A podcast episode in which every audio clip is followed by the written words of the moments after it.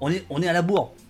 Amis du, café, amis de la police, euh, bonjour. Il est 9h, 9h0, 9h02. au poste numéro 27. euh, Aujourd'hui, euh, ce matin, on va aller à Lyon. Euh, après une nuit euh, presque minuit hier où on était. Euh, on, avait, dévié, on était, pas, parti dans l'underground du, punk rock et du rock'n'roll. Là, on revient euh, sur nos fondamentaux, on revient sur les questions de, police, de justice, de liberté euh, publique, de liberté individuelle, avec Lionel Perrin et Yanis Lantôme qui sont tous les deux, et je vais, vous les présenter, je vais vous les, mettre à l'écran. Les voilà. Euh, ils sont tous les deux lyonnais et ils sont tous les deux euh, membres du comité de liaison contre les violences policières sur Lyon. Messieurs, ah, je vois que Lionel euh, prend une gorgée de café, il est le bienvenu. Bonjour à vous deux. Bonjour. Est-ce que vous pouvez nous dire un peu plus quand même, euh, Lionel, qui constitue le, le, le, le, comité Ou sinon, moi, je, je, je, je- vais, je vais retrouver ça sur le, sur, sur le site. euh, parce que c'est un, euh, un comité où il y a des, des, des militants purs et durs, on va dire, et puis où il y a des... euh, la Ligue des droits de l'homme, la Caisse de solidarité, euh, le planning familial, euh, la libre pensée, et puis aussi le NPA, Ensemble, Solidaire, CGT, CNT. C'est pour ça que je parlais de, de- d'œcuménisme euh, tout à l'heure. Oui, oui, c'est la, la vocation, la vocation du comité. Bon, il y a beaucoup d'organisations, il y a aussi beaucoup d'individus. hein. Moi, par exemple, à titre personnel, je fais pas partie de d'autres organisations, je fais partie du comité et c'est à ce titre-là que j'y travaille, comme euh, beaucoup d'autres gens. Euh, voilà, après, bon, selon, selon les activités qui sont quand même euh, très diverses, euh, il y a différentes. euh, Enfin, euh, telles euh, organisations vont plutôt travailler sur tel aspect. Euh, voilà, on a une activité euh, judiciaire, entre guillemets, qui est en train de, euh, de prendre de l'ampleur, puisque très vite, euh, un des enjeux, ça a été de suivre, euh, de faire le suivi des, des plaintes que déposaient les gens en manifestation, et aujourd'hui de faire le suivi des plaintes que font, euh, que déposent des gens aussi en dehors de manifestations. Et là, il y a un véritable enjeu, puisque c'est, enfin, on a publié un rapport il y a un peu plus d'un an maintenant sur, euh, enfin un peu moins d'un an, pardon, sur le, parcours du combattant qui était le, fait de déposer plainte et d'arriver à suivre ce qui se passe après le dépôt de plainte. Et euh, bon, il y a vraiment tout un enjeu, et je pense qu'on aura peut-être l'occasion d'en en reparler plus en détail derrière, à euh, accentuer le soutien et le, travail pour, euh, pour, pour aider les gens qui font la démarche de déposer plainte, ce qui est déjà en soi très rare.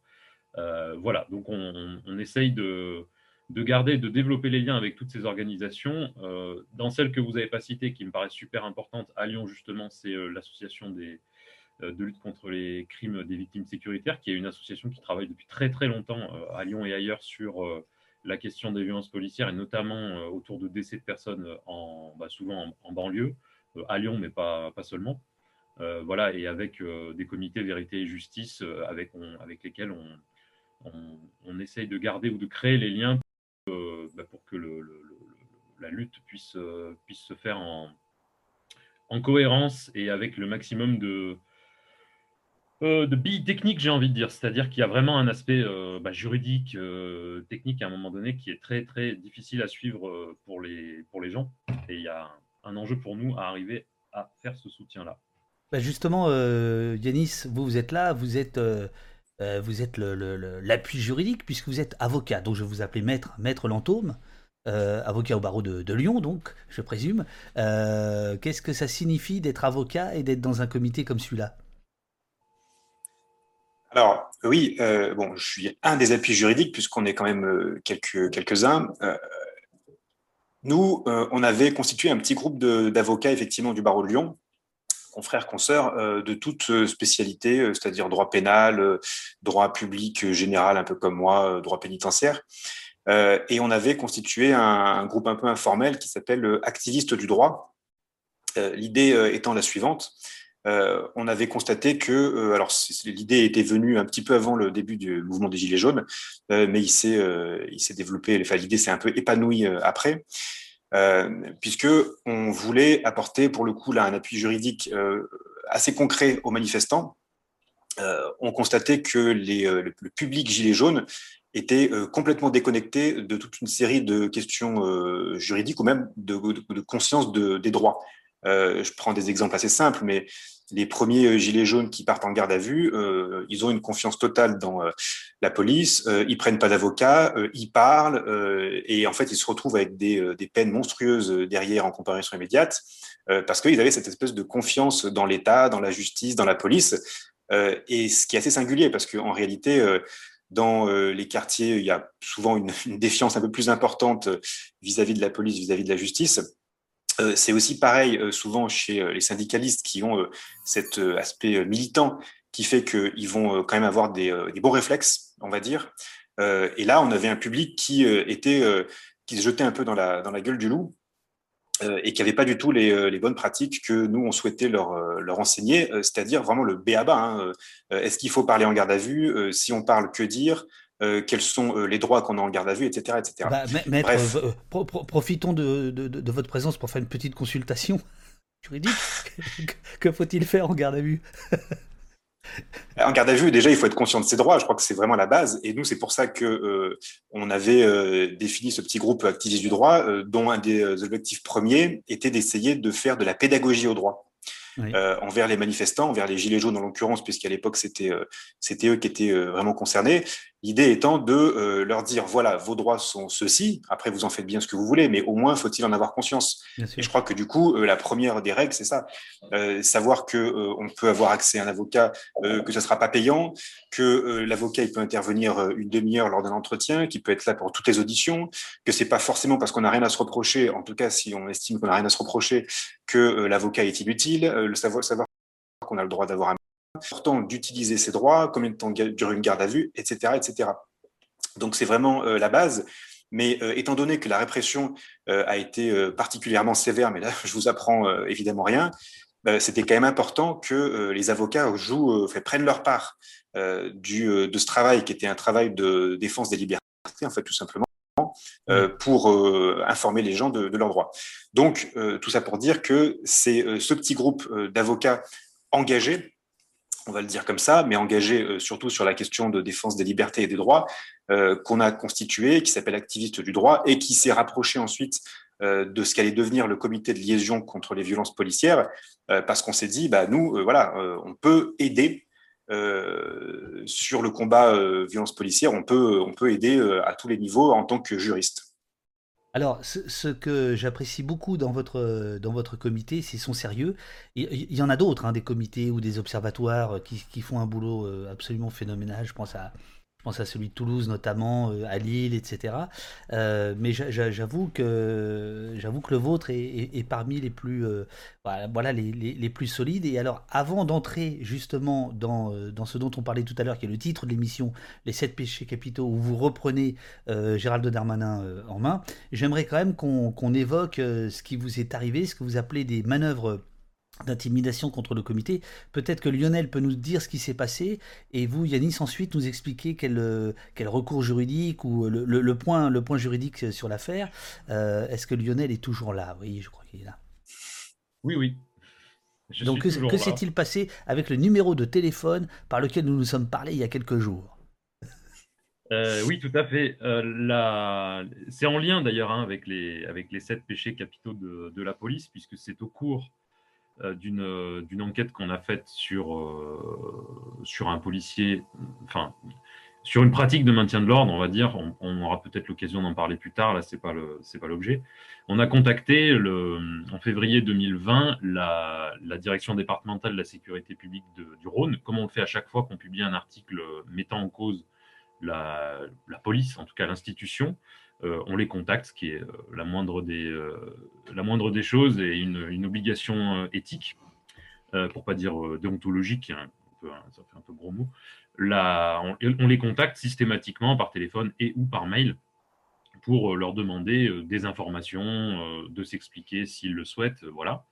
Et donc, suite à cette démarche habituelle que nous avons faite, on a reçu euh, le lendemain, euh, on a commencé à recevoir à la fois des, mails euh, indésirables et en même temps sur le téléphone de contact qu'on avait donné, qui se trouve être mon téléphone puisque c'est moi qui m'étais occupé de cette, enquête et de ces coups de fil. des appels téléphoniques non sollicités, c'était des, démarches d'entreprise qui avaient absolument rien à voir avec ce qu'on fait ou ce que je fais moi à titre personnel, puisque c'était mon téléphone perso. Et on sait, enfin, le fait qu'on reçoive à la fois ces deux types de démarches non sollicitées sur un portable et sur l'adresse mail du comité, on s'est dit tiens, c'est un peu bizarre. Est-ce qu'il n'y aurait pas une, un rapport avec les, coups de fil et les mails qu'on a passés hier? Et ça a pris un petit peu du temps. On a fait une démarche d'enquête pour remonter euh, à la source de ces appels euh, et ces mails malveillants. On a fini par obtenir l'adresse euh, IP d'un des, enfin à l'origine d'un des appels. Et la découverte, c'est que cette adresse IP appartenait au gouvernement. Il faut savoir, c'est un peu technique que l'ensemble du parc informatique et l'ensemble des adresses euh, informatiques, donc adresses IP de, des services de l'État, sont euh, tous centralisés auprès d'un service qui s'appelle la DINUM à Paris, qui est un service dépendant directement du, Premier ministre. Et à ce stade, ce n'était pas possible d'en savoir plus. C'est-à-dire qu'on a contacté la DINUM pour savoir euh, quelle administration, à quel endroit était en cause. Et la DINUM nous a dit ah bah ça, nous, on ne peut pas vous le dire. techniquement, bien sûr, on pourrait, mais on n'a pas le droit. Il faut que vous déposiez plainte pour euh, obtenir ces informations et euh, en savoir plus, en sachant, Yanis pourra peut-être revenir dessus, que nous, on a qualifié ces manœuvres de manœuvres d'intimidation, puisque c'est comme ça qu'on les a prises. Euh, au niveau pénal, la qualification, c'est des appels téléphoniques malveillants et répétés et de l'usurpation d'identité, puisque pour, nous faire rappeler le, là où les personnes qui ont fait ça se sont fait passer pour nous. Voilà, donc on a déposé plainte en juillet. Et tout l'intérêt de l'histoire aujourd'hui, en fait, c'est que euh, l'enquête a été savamment euh, enterrée pendant de longs mois, euh, grâce à une technique, j'ai envie de dire, habituelle, qui consiste à faire transiter le dossier dans un service et dans un autre en France. En l'occurrence, le parquet de Lyon s'est assez vite dessaisi au profit du parquet de Paris. Et là, pendant de longs mois, on n'a plus de nouvelles de notre plainte. Et hasard ou fait exprès, on ne sait pas, mais en tout cas, les, coïncidences euh, chronologiques sont troublantes. Quelques semaines après l'effacement des données numériques, puisque la, loi en France prévoit que les données numériques sont gardées un an, euh, quelques semaines après l'effacement des données numériques, le dossier est revenu au parquet de Lyon et le parquet de Lyon a saisi pour de vrai enfin un service d'enquête, à savoir la police judiciaire, mais comme les données numériques étaient effacées, la police judiciaire qui nous a reçus, euh, qui nous a auditionnés et qui a essayé de mener des investigations, nous a dit bah, moi, euh, je ne peux plus avancer vraiment dans l'enquête puisque je n'ai pas, de, pas de données à, remonter, tout a été effacé. Voilà, donc aujourd'hui, on en est là avec toujours des questions sur l'origine précise de ces appels, étant précisé quand même que ce qu'on a appris de la police judiciaire, c'est que l'adresse IP comme on pouvait s'en douter, appartient bel et bien au ministère de l'Intérieur. Alors, ouais, Zombie dans dans le chat euh, demande, mais que fait le community manager de la police? Évidemment, nous n'avons pas la réponse là, ce, euh, ce matin. Euh, Yannis, je, vais vous laisser nous donner le, votre éclairage en tant qu'avocat par rapport à ça, mais j'aimerais juste bien comprendre, Lionel. C'était du spam qui n'avait aucun intérêt Ou c'était quoi la nature des messages? Juste pour comprendre, soit des appels, soit des, des, des, emails. C'était quoi exactement? C'était pour le Viagra? euh, C'était quoi? C'était quoi? Non, le Viagra, je crois qu'on n'a pas eu. Alors, sur, sur, les mails, très franchement, on en a eu tellement, on en recevait. Euh, je crois qu'on a, il y a eu un moment donné, on en, on en recevait plusieurs centaines par semaine. Donc, il y avait, il n'y avait pas le Viagra, je crois pas, mais il y avait beaucoup d'autres choses. C'était des sites euh, américains qui nous envoyaient de la pub. Euh, les appels téléphoniques, c'était des trucs, euh, des entreprises qui vous font du démarchage. Donc il y avait, euh, je sais plus, en plus, on va pas faire de la publicité gratuite sur les ondes, ça serait quand même dommage, mais c'était des entreprises diverses et variées qui nous proposaient leurs services, entreprises de formation, de réparage de, de, vitres, bref, des trucs qui ont absolument pas de rapport, ce qui nous a alerté. Donc en soi, comment dire, les messages n'étaient pas menaçants. Ce qui est menaçant, c'est d'avoir découvert qu'après une démarche officielle qu'on avait faite, qui est une démarche euh, tout à fait euh, naturelle, légale, on s'est retrouvé euh, pris à partie, entre guillemets. Ça nous donnait un peu l'impression, c'est ambivalent en fait. D'un côté, il y a un côté un peu potache, et très franchement, enfin, vu la gravité de ce que fait la police en ce moment, cette histoire, c'est quand même vraiment. c'est rien du tout. Bien sûr. Bien sûr. Et bon, c'est pour ça aussi qu'on n'a pas non plus envie de. Enfin, c'est important d'en parler, mais ce qui est frappant, c'est que quelqu'un, une ou des personnes à l'intérieur d'un service de police s'est senti libre de faire ce genre de trucs qui sont quand même des infractions pénales, qui sont des, délits, donc passibles de peine de prison quand même, euh, en toute impunité. Euh, c'est-à-dire le gars ou les gars ou je ne sais pas qui euh, sont devant leur ordinateur de service en rigolant, tiens, regarde le comité, ce qu'on va leur envoyer. Et c'est quand même assez ahurissant de voir le sentiment d'impunité à l'œuvre. Quoi. Ça, en dit long, parce que si vous avez un peu d'inquiétude sur les risques que vous pouvez, enfin, sur les risques encourus, vous vous cachez, vous faites ça depuis chez vous, euh, je ne sais pas, vous mettez un, vous mettez un, VPN, euh, vous mettez euh, Tor ou je ne sais quoi. Là, non, c'est fait vraiment en toute franchise depuis sans doute l'hôtel de police de Lyon ou je ne sais où.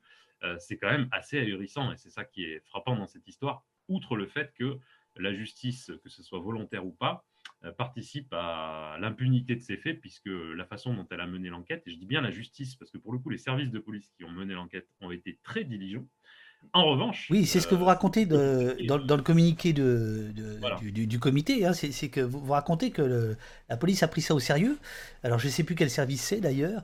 Euh, mais en revanche, la justice, elle, a fait ce que vous avez appelé. Euh, là, je vais donner la parole peut-être à, Yanis le, Tour de France. Hein, c'est-à-dire que c'est une affaire qu'on transmet en parquet de sorte que ça, ça s'enlise. C'est ça, Yanis? Mais c'est effectivement ça. Parce que si on devait résumer, euh, la situation est assez simple. De notre point de vue, on dépose une plainte pénale en juillet 2020 euh, euh, et la situation est bigrement compliquée au niveau du parquet qui, lui, va mettre un an, en gros, à l'instruire.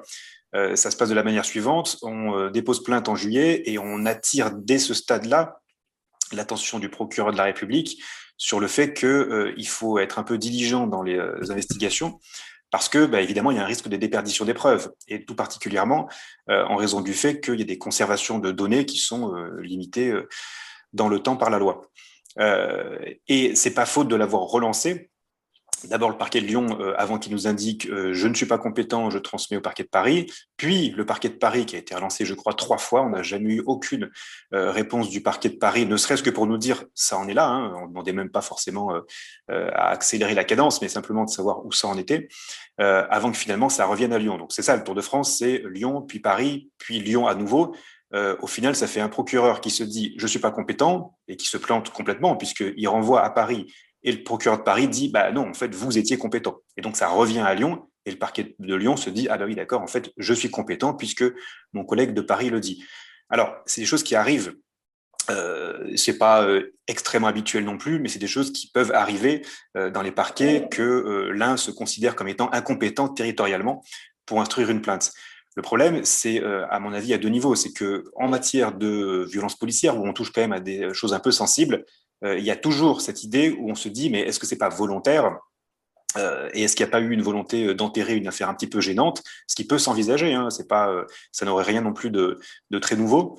et la deuxième chose qui est surtout regrettable, c'est les délais. Parce qu'en réalité, dans un monde un peu mieux fait, que le parquet de Lyon s'estime incompétent et transmette au parquet de Paris, bon, pourquoi pas, c'est peut-être un, mm-hmm. un, bug. Euh, mais ça pourrait se régler en une semaine. Ça veut dire que si les parquets avaient davantage de moyens, instruisaient euh, les plaintes euh, correctement, ça, serait réglé en une semaine, ça serait renvoyé au parquet de Lyon. Et en deux semaines, voilà, le parquet de Lyon recommence à travailler sur la plainte. Il n'y a absolument aucune raison que ça prenne un an. Et là, ce que vous dites, c'est qu'en fait, le, délai arrive après l'effacement des données et donc on ne pourra probablement pas remonter à la source. C'est ça le, le, le, hic, en fait. Effectivement le vrai problème, c'est que euh, avec tous ces délais euh, mis bout à bout, euh, eh ben, au moment où l'enquête peut enfin commencer, et je partage complètement ce que vient de dire Lionel, pour le coup, les policiers ont agi de manière diligente, puisque dès qu'ils ont eu l'instruction du procureur de la République sur leur bureau, ils, ont fait le travail, c'est-à-dire qu'ils ont commencé les investigations pour essayer de tirer au clair cette affaire. Mais la problématique, c'est que bah, eux, ils subissent ces délais parce qu'ils peuvent rien faire en l'occurrence tant qu'ils ne sont pas désignés par le, par le, par le parquet. Euh, donc, quand il commence à travailler, bah, c'est trop tard. En tout cas, c'est trop tard pour une partie importante de la euh, qualification des faits, euh, qui va être d'essayer de retrouver l'ordinateur d'où émane l'envoi des mails malveillants, etc., qui étaient des journaux, des sites d'horoscopes, des organismes de crédit, des choses de ce, de ce type-là. Est-ce que, est que vous pouvez vous retourner contre, contre le, le parquet demande quelqu'un dans le, dans, le chat, puisque c'est Michel Michel qui. Peut-on se, retourner contre un parquet car il y a préjudice? Alors oui, ça serait pleinement envisageable. Euh, il faut pouvoir effectivement démontrer qu'il y a une faute euh, de l'État en l'occurrence, donc ça serait le, parquet, qui a un préjudice et qui a un lien entre les deux. C'est euh, le mécanisme assez classique d'engagement de la responsabilité de l'État. ça, on ne peut le faire que, je dirais, en fin de procédure, parce qu'il faut qu'on puisse démontrer, par exemple, qu'il y a eu une déperdition des preuves ensuite d'un dysfonctionnement du parquet. Ça pourrait être le cas, par exemple, dans notre affaire, si l'affaire était classée sans suite. Euh, au motif euh, auteur inconnu. Parce qu'on pourrait dire, bah oui, mais le souci, c'est que l'auteur, il aurait pu être connu si vous aviez fait les choses dans les temps et s'il n'y avait pas non plus, pas, pas non plus eu ce, ce va-et-vient entre euh, Lyon et Paris. Donc concrètement, c'est possible d'engager la responsabilité de l'État pour un dysfonctionnement du service public de la justice. Alors, on va maintenant aborder donc vous nous tiendrez au courant de, ce qui va se passer euh, pour, vous. Moi je trouve quand même que euh, voilà, euh, le comité s'appelle entre autres Surveillons-les. donc en gros c'est Surveillons les surveillants. Et là ce qu'on voit c'est les, les, surveillants surveillent ceux qui les surveillent. C'est-à-dire qu'on est, on est quand même dans une. Et je trouve ça et je suis d'accord avec ce qu'a dit Lionel, c'est pas une affaire d'État, mais c'est quand même intéressant, ça, ça, en dit long, soit sur la fébrilité de certains qui n'ont pas envie, que, en tout cas qui ont envie d'entraver ceux qui euh, veulent exercer un regard, euh, pour aller très vite, un regard citoyen sur, sur une police qui, normalement, si on en croit l'article 12 de la Déclaration des droits de l'homme, rendu au nom de tous. Quoi. Voilà, et donc c'est quand même pas... ça, me semblait important qu'on démarre là-dessus. Alors évidemment, le, gros de notre conversation là ce matin, puisque euh, on est ensemble donc avec le comité de liaison euh, contre les violences policières de Lyon, qui fait un travail admirable, soit sur son site, soit sur le, sur, euh, sur Mediapart.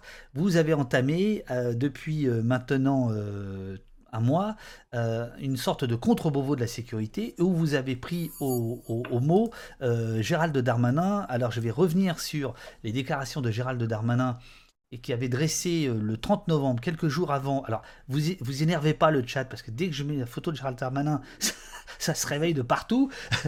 Euh, c'est juste pour rappeler quelle était la liste, quelle était la liste des sept péchés capitaux de la police selon le ministre de l'Intérieur. Ça, c'était quelques jours avant euh, le, le, le de la sécurité. Premier péché pour lui, c'était une formation initiale bancale. Deuxième péché, l'encadrement. Troisième et quatrième péché, euh, manque de moyens, euh, donc il faudrait des moyens supplémentaires. Cinquième péché, l'inspection générale de la police nationale et ainsi que le sous-dimensionnement des effectifs de maintien de l'ordre. Et septième péché, le lien avec la population. Donc là, je vais donner la parole à, Lionel qui, va nous, nous compter le premier péché selon, selon le, comité de liaison. Je vais le, je vais le mettre euh, euh, en, en une ici, c'est la violence policière érigée en, doctrine. Euh, juste une petite chose, Lionel, si vous pouviez baisser un tout petit peu votre caméra, qu'on voit mieux votre, votre cou. Comme ça, on vous verra mieux. Voilà, après, c'est fini les, réglages techniques. Lionel, péché numéro un, selon vous, la violence policière érigée en doctrine. C'était le 22 février sur votre site. vous aviez fait votre premier rapport. vous répondiez du tac au tac au ministre. Oui, bah, pour reprendre la genèse de cette, euh, de cette euh, démarche, effectivement, quand on a entendu le ministre parler de péchés capitaux de la police, c'est vrai que c'était difficile de résister à l'appel, sachant que très vite on s'est rendu compte, mais ce n'était pas une surprise, que la déclinaison qui en était faite euh, par le chef de la police était assez insipide et inintéressante. Donc on s'est dit, on va prendre en charge. En fait, il est, le, il est le chef du chef de la police. Euh, il est le chef du directeur général de la police nationale. Normalement, il n'est pas le chef de la police. C'est là où il y a une petite confusion, mais c'est pas grave. Passons. Passons. en tout cas, on s'est dit, c'est intéressant qu'on apporte notre propre regard là-dessus avec donc des éclairages lyonnais, puisque nous, on travaille sur euh, ce qui se passe à Lyon et dans le Rhône. pour éclairer ces sept péchés capitaux. Le premier, il tombait un petit peu sous le sens. Alors, en général, on, a commencé et on va continuer à se caler sur le, calendrier et les thématiques des tables rondes du Beauvau. Euh, ceci étant, dans certains cas, on trouvait que c'était intéressant de se décaler un petit peu. Et le premier péché capital de la police, évidemment, je pense qu'on pouvait difficilement euh, commencer autrement, c'est effectivement la violence. Et on a titré euh, la violence érigée en, en doctrine, puisqu'il est non seulement question du fait que la police est violente. Ça, je pense que maintenant, euh, c'est euh, de notoriété publique, mais surtout, et c'est ça qui est quand même euh, à la fois problématique et intéressant, c'est que cette violence, elle est assumée, pour pas dire plus, par l'encadrement et par les institutions dirigeantes. Pour éclairer ce propos qui s'éclaire de plein de manières dans l'actualité nationale, un petit peu partout, ces, derniers temps, ce n'est pas les faits qui ont manqué pour venir étayer ce, propos. Mais à Lyon, on a une affaire euh, qui est emblématique à beaucoup de titres, et notamment euh, qui éclaire euh, sous un jour particulièrement alarmant cette question de, de la banalisation en fait et de l'utilisation de, c'est l'histoire d'Arthur. Alors, je pense que beaucoup de gens ont entendu parler de l'histoire d'Arthur qui s'est fait proprement casser les dents lors d'une manifestation. Voilà, je, en 2019. Pendant que vous parlez, euh, Lionel, je, mets la, vidéo que vous aviez montée euh, voilà, en, fond et il y a le lien dans le, dans le chat pour ceux qui voudraient aller la voir. Voilà, donc bon, ce qui est euh, notable dans cette histoire, c'est d'abord la gravité des faits, puisque c'est quelqu'un qui passait par là, qui s'est retrouvé, manque de chance, à quelques mètres de la brigade anticriminalité, enfin, principalement des policiers de la brigade anticriminalité de, de Lyon, et qui s'est fait donc euh, attraper par un policier et ensuite euh, roué de coups, ce qui lui a valu euh, plusieurs, dents cassées, donc des blessures graves. Ce qui est, à part ça, notable dans cette histoire, c'est qu'il y avait à proximité immédiate des faits quatre chefs de la police. Il y avait plusieurs cadres de la, de la BAC, il y avait les deux chefs de la BAC de Lyon, il y avait un chef d'une unité autre, et il y avait surtout le numéro 4 de la police de Lyon, le chef d'état-major de la direction départementale de la sécurité publique, le DDSP, qui a recueilli le témoignage d'Arthur moins d'une minute après l'agression, et qui pour autant, et euh, c'est le propos euh, du péché numéro 2 qu'on a publié, qui pour autant a couvert les faits puisqu'il n'a pas fait remonter l'information. Pardon, parce que ça, c'est le deuxième péché dont vous, dont vous parliez. Le, premier, c'est la question de la violence policière érigée en doctrine. Vous partez effectivement du, euh, dans votre rapport de, de, je crois que c'était en décembre 2019. Hein. Euh, et euh, en fait, ce que, ce que, ce que vous expliquez euh, déjà, c'est l'idée de d'Omerta. souvent, ce n'est pas, vous écrivez, hein, souvent ce n'est pas l'absence de faute policière qui entraîne le classement sans suite, mais bien l'Omerta qui règne dans l'institution. En décembre 2019, un policier enquêteur confié au comité, hein, c'est ce que vous disiez tout à l'heure, c'est-à-dire que vous, vous allez, interrogez la police, vous interrogez mmh. euh, les, euh, voilà, les institutions, et vous dit, ce policier, c'est vrai qu'on a beaucoup de classements sans suite. Souvent, c'est que soit on n'arrive pas à identifier les policiers en cause, soit que c'est parole contre parole. Euh, donc, dans ce premier, dans ce premier travail, ce que vous expliquez, c'est à la fois la violence policière en doctrine, érigée en doctrine, et aussi un petit peu l'omerta, mais ça, vous, vous rentrez dans les détails dans le, péché numéro, numéro 2 le numéro 2, c'est pas l'omerta, c'est le mensonge. C'est pour ça que ça, ça, se complète.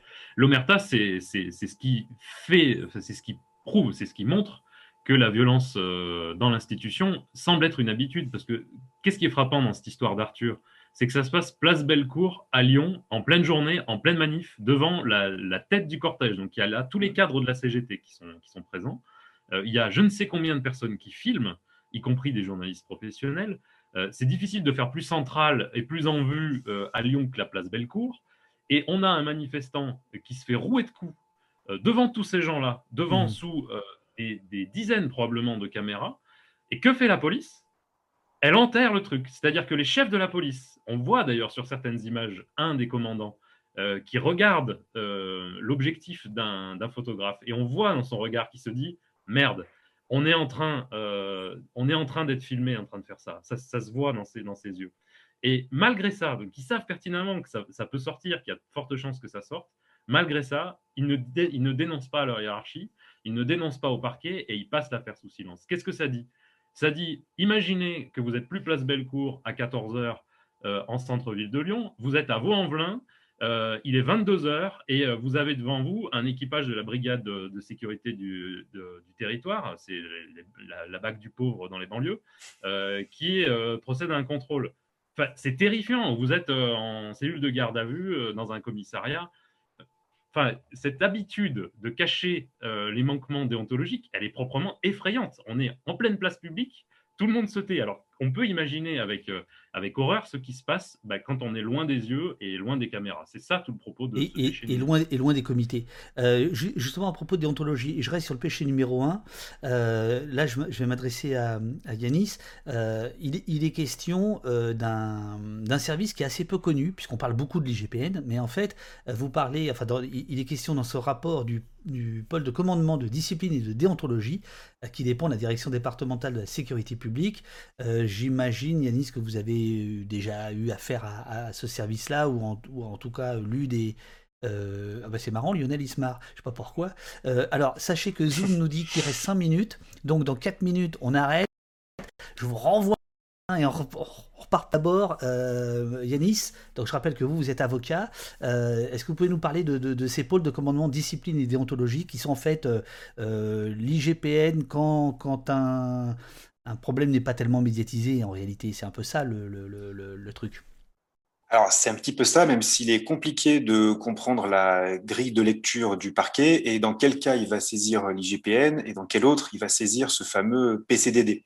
Euh, on peut que euh, partir de l'exemple et avoir une euh, appréciation euh, des, hypothèses, des hypothèses un petit peu empiriques.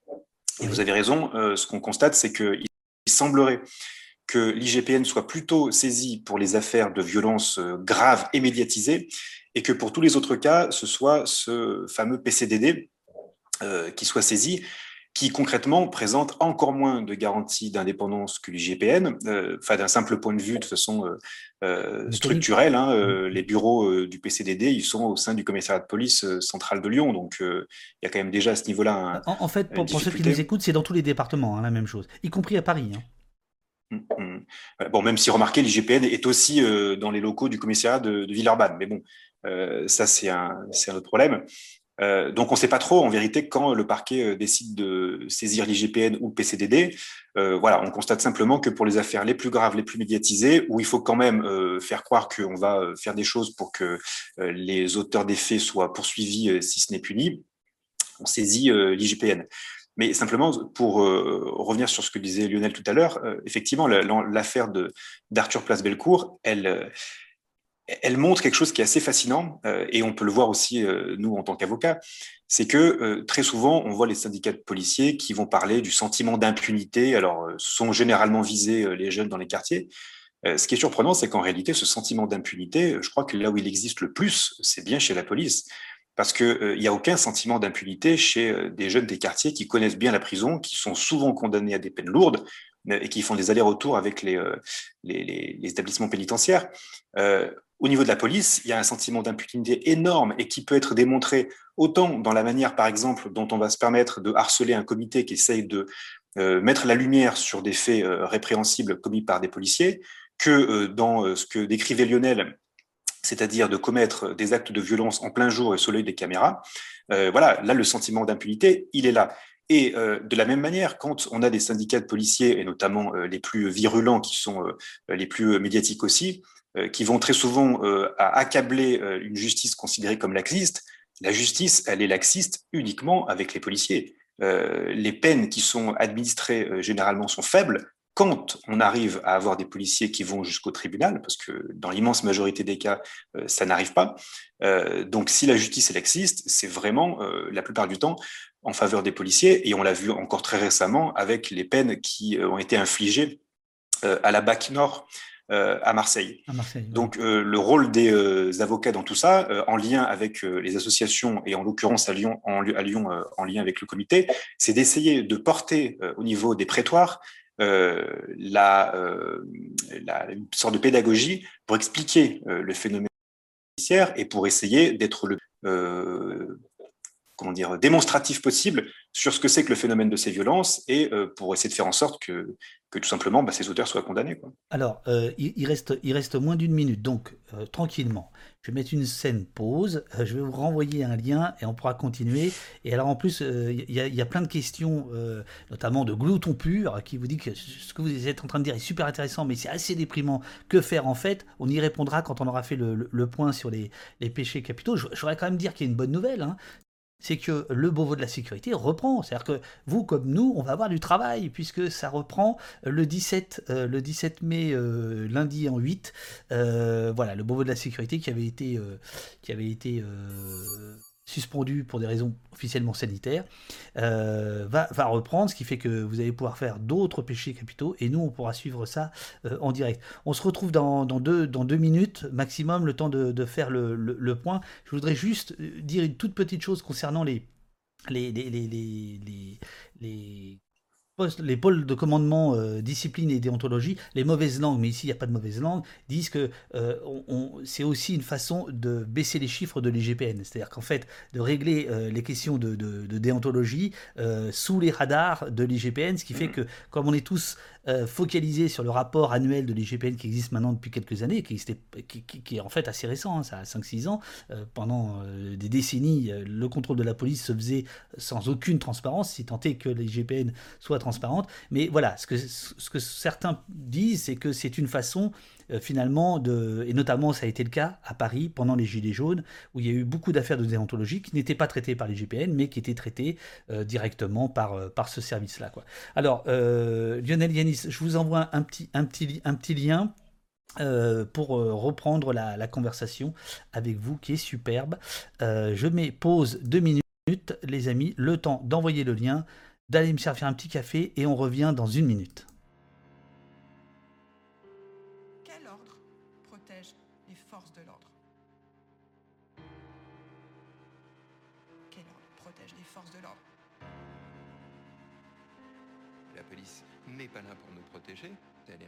Avant tout pour protéger les institutions. Maintenir l'ordre, c'est protéger les institutions.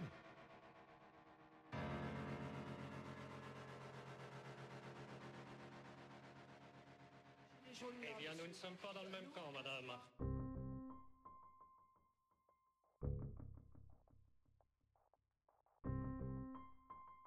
Vu la violence inouïe des casseurs, eh bien, il n'y a pas eu, à première vue en tout cas, de bavure. Pas de mort, pas de blessés graves. Et de l'avis de tous les experts, c'est la preuve de beaucoup de sang-froid et de maîtrise. La police, elle a toujours été appréciée par beaucoup de Français. Comment euh, percevez-vous et vivez-vous euh, l'incroyable procès qui est fait à nos forces de l'ordre en ce moment, euh, que l'on taxe d'ultra-violence? Je pense que ce gouvernement n'est pas dans une dérive autoritaire, mais il a été parfois beaucoup trop faible. Plus que jamais, nous avons besoin d'une police forte et jamais les médias doivent protéger la police.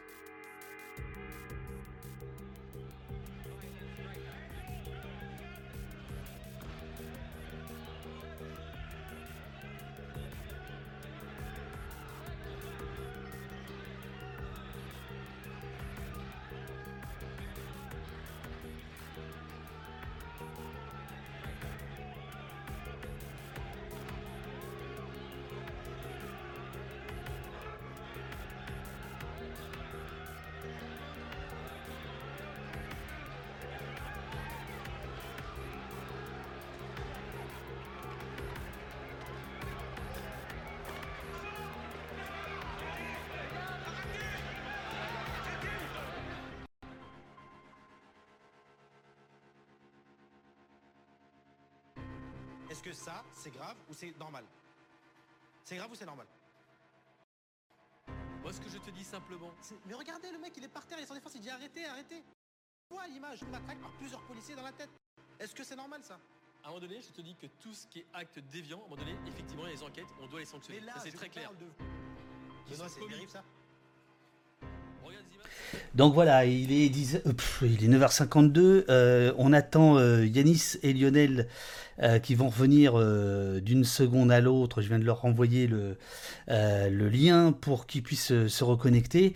Encore désolé pour les, les petites avanies techniques du début de l'émission. Lionel et Yanis font partie du comité de liaison contre les violences policières sur Lyon et alentours. Appelez également euh, le comité euh, Surveillons-les. Et euh, c'est un des, des comités qui existe maintenant un peu partout en France, qui fait un des, les- un des travaux les plus, les plus précis, les plus rigoureux sur les questions de, de, de la police, des pratiques euh, policières. Donc voilà, là je vois que Lionel est, revenu et euh, Yanis devrait être là aussi. Voilà, donc on est, on est, on est reparti euh, pour un tour. On était, on était sur le, votre travail sur les péchés capitaux où vous repreniez donc le, Darmanin homo. Je pense qu'on peut passer au deuxième mensonge, oh, pardon, au deuxième péché, le mensonge érigé en rouage du management policier. C'est comme ça que vous, que vous l'appelez. Et je sais qu'il vous tient à cœur, euh, Lionel. Donc, euh, je vous rappelle, baissez un tout petit peu la caméra de sorte qu'on vous voit bien, quoi. Voilà. Ah, voilà, ça c'est parfait. Euh, Allons-y. Le mensonge érigé en rouage du management policier.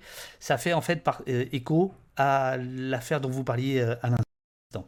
Et après, il y aura plein de questions pour vous.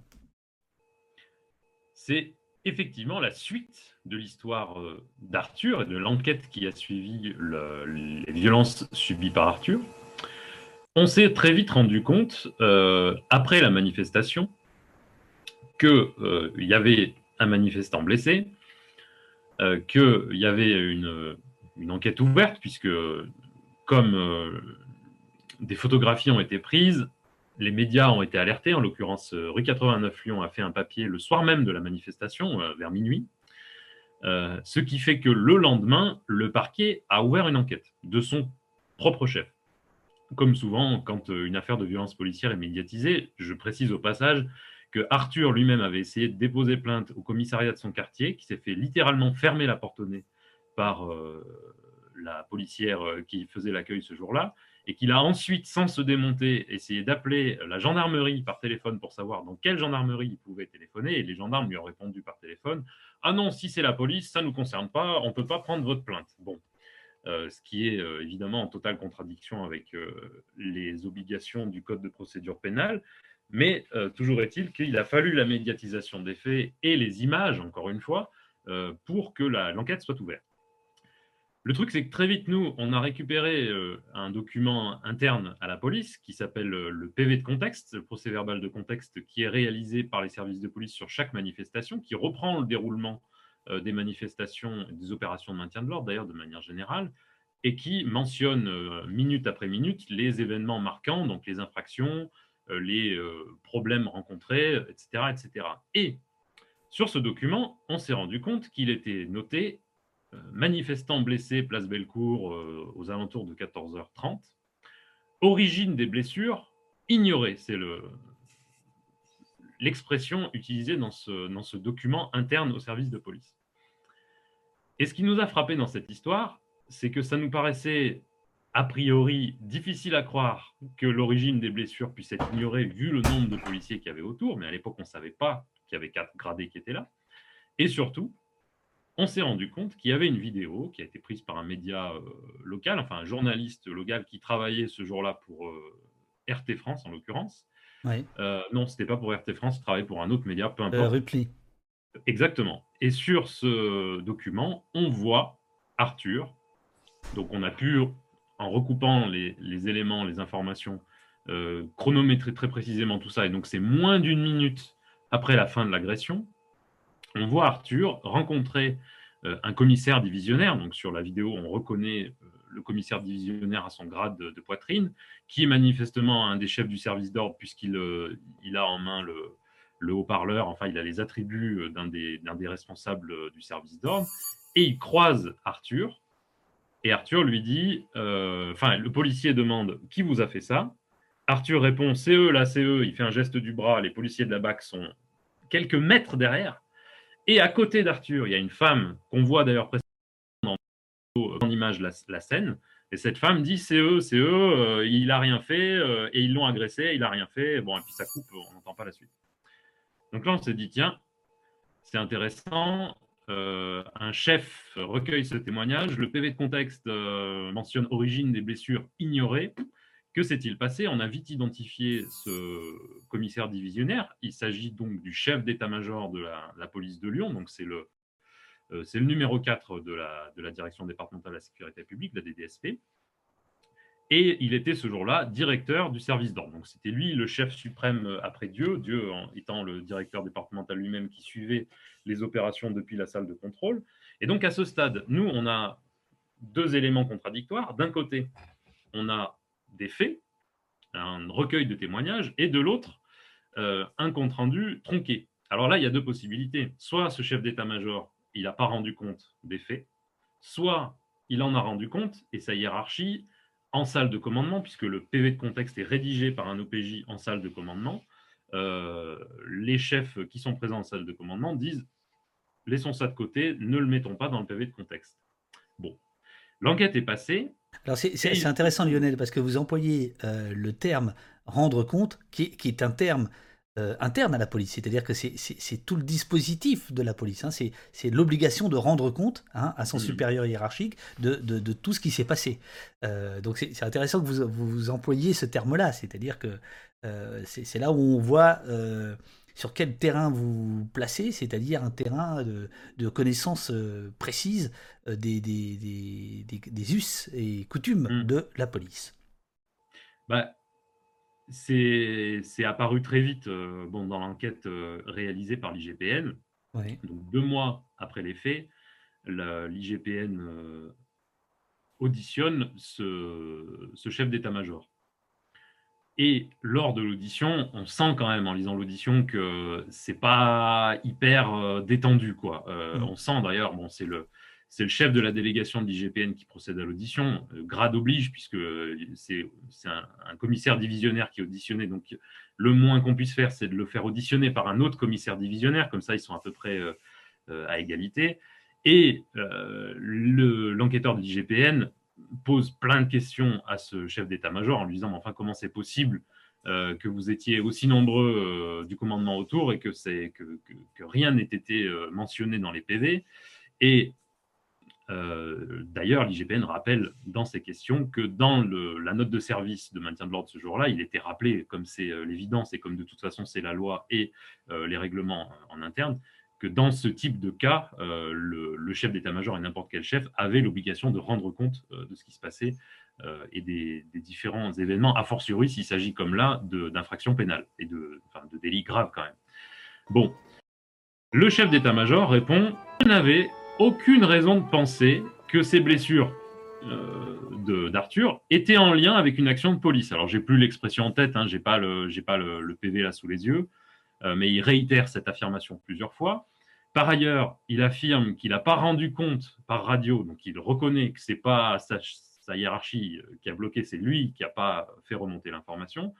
Il, euh, il, euh, dit qu'il n'a pas pu rendre compte parce que le trafic radio à ce moment-là était saturé. C'est quand même bien dommage parce que quand il s'agit d'interpeller euh, euh, le moindre euh, euh, bris de, vitrine, euh, le moindre tag, là, il n'y a pas de, de souci. Les, trafics radio ne sont pas encombrés du tout. Là, par contre, quand il s'agit de dénoncer des collègues, le trafic radio, il est, il est, il est encombré.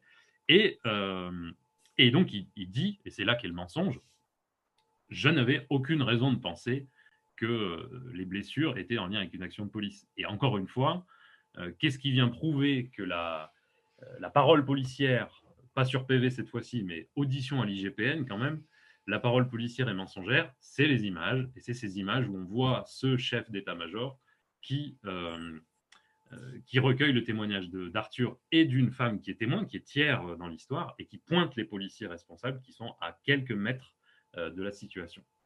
Et alors, Lionel, vous écrivez dans le rapport, alors je- j'avoue, je ne sais plus si c'est lui, mais je crois que oui. hein. Oui, c'est lui. Vous écrivez ironie grinçante de l'histoire. Euh, il est en charge du pôle déontologie de la police lyonnaise.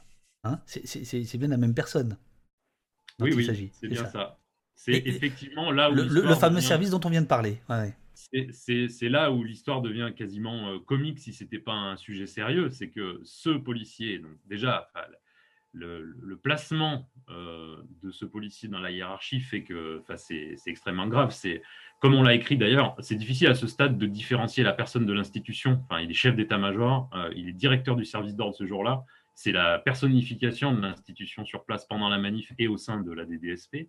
Et effectivement, comme il est chef de l'état-major, euh, à Lyon, comme dans la plupart euh, des, DSP, le, fameux PCDD, pôle de déontologie de la, de la, police, est placé sous l'égide du chef d'état-major. Donc c'est déontologie et, direct et, discipline. De ce service qui fait les enquêtes internes euh, dont on n'a pas trop envie d'entendre parler. Voilà. voilà. Alors, dans, ce, dans ce deuxième rapport, on sent que par rapport au premier, il prend un peu plus de, de, coffre.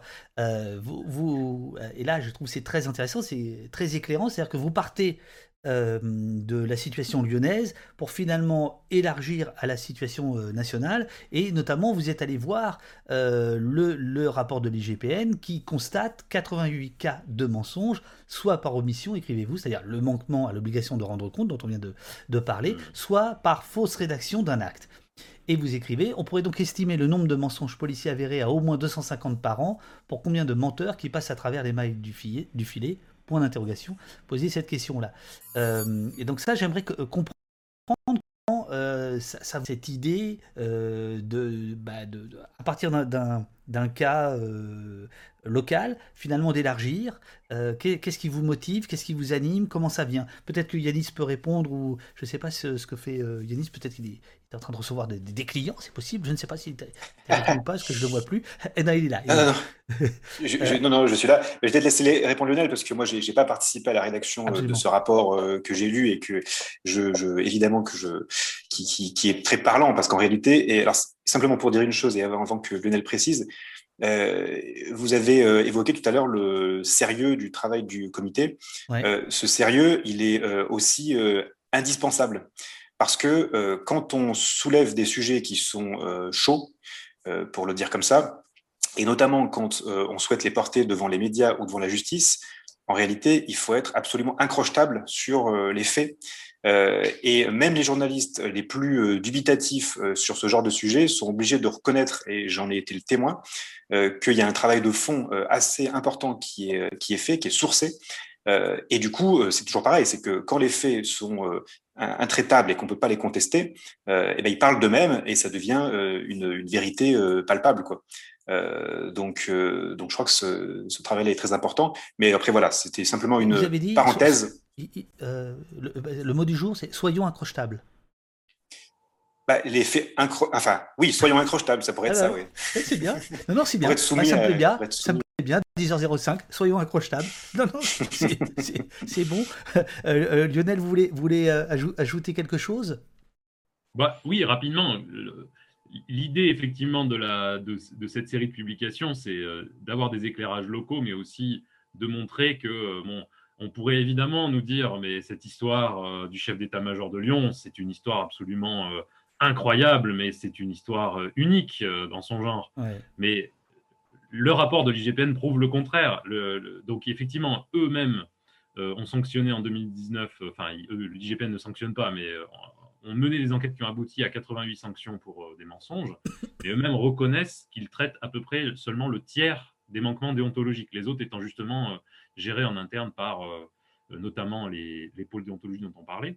Donc, si on fait un simple calcul, 88 euh, multiplié par 3, on arrive à plus de 250 mensonges par an. C'était facile de, de faire le, le, calcul. Mais surtout, ce qui est frappant dans cette histoire, c'est qu'un mensonge, par définition, surtout un mensonge policier, quand on sait comment la justice euh, s'obstine à croire euh, aveuglément dans la parole policière, que ce soit sur PV ou dans les témoignages aux audiences, c'est que c'est incroyable de se rendre compte qu'il y a peut-être 250 manquements, de, enfin mensonges qui sont euh, avérés qui sont euh, poursuivis.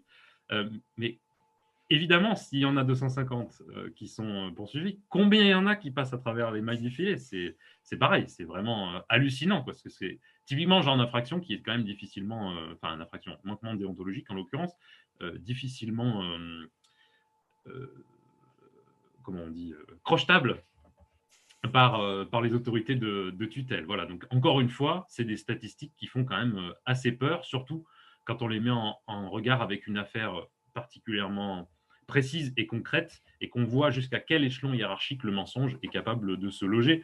Je précise quand même euh, que j'imagine mal le chef de l'état-major rentrer au commissariat à 15h ou 16h à la fin du dispositif de maintien de l'ordre et puis euh, rentrer chez lui, peut-être parler de ce qu'il a vu à sa femme, mais il n'en a pas parlé à ses collègues, il n'en a pas parlé au directeur départemental de la sécurité publique. J'ai du mal à le croire.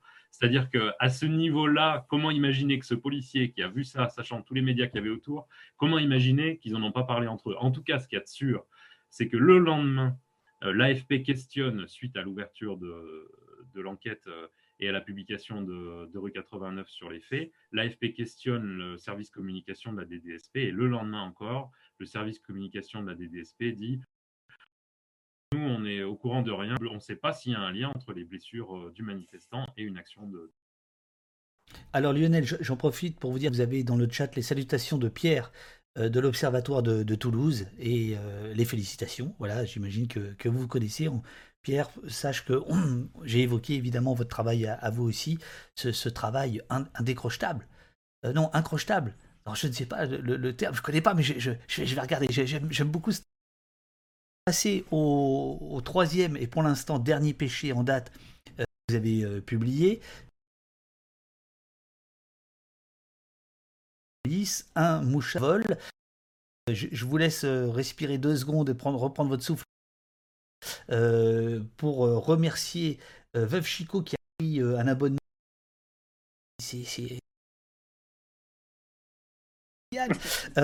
Voilà et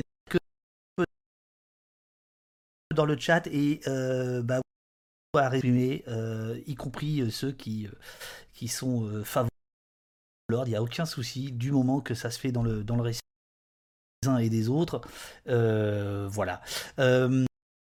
Les sept péchés capitaux de la police. Le troisième, selon vous, les police, un mouchard de haut vol.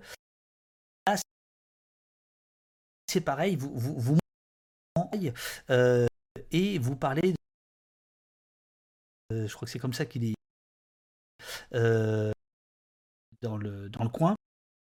Euh, Est-ce que vous un petit peu cette euh, montrer en même temps que vous parlez? En dire rapidement un mot, puis je passerai la parole à Yanis, puisque dans cette publication, il y a un volet. Euh... Nous, pour le coup, on, l'avait initialement comme une contribution au Beauvau qui doit avoir lieu. Alors, je, du coup, je ne sais plus la date, mais sur les, la captation, pas de moyens de captation.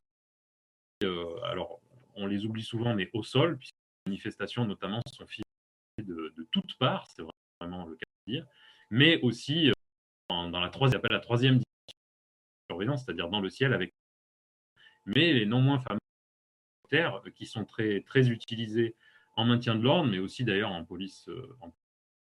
Donc on a fait un petit point sur l'utilisation de l'hélicoptère qui est devenu un vrai symbole des, des, des, de, la, de la surveillance euh, policière des, manifestations, puisque à Lyon en particulier, et notamment pendant les manifestations de Gilets jaunes, l'hélicoptère était extrêmement utilisé. Et on s'est rendu compte en menant cette, cette enquête que Lyon est la ville de France euh, où l'hélicoptère de police est utilisé je pense que c'est euh, principal, c'est qu'en fait, on s'est rendu compte euh, que l'utilisation de l'hélicoptère par la police est connectée d'un euh, besoin concret, puisque Lyon est quand même pas une ville de France. Les sociaux sont les plus euh, virulents, on va dire. C'est une ville qui est beaucoup plus petite euh, et pourtant qu'à Paris. Euh, c'est une Marseille, euh, à Marseille, il n'y a pas d'hélicoptère. Et voilà, c'est que donc on utilise abondamment l'hélicoptère de police. Par contre, à Marseille, il faut que l'hélicoptère fasse, je crois, 50 km à Marseille. Donc là, c'est beaucoup moins intéressant. Et donc,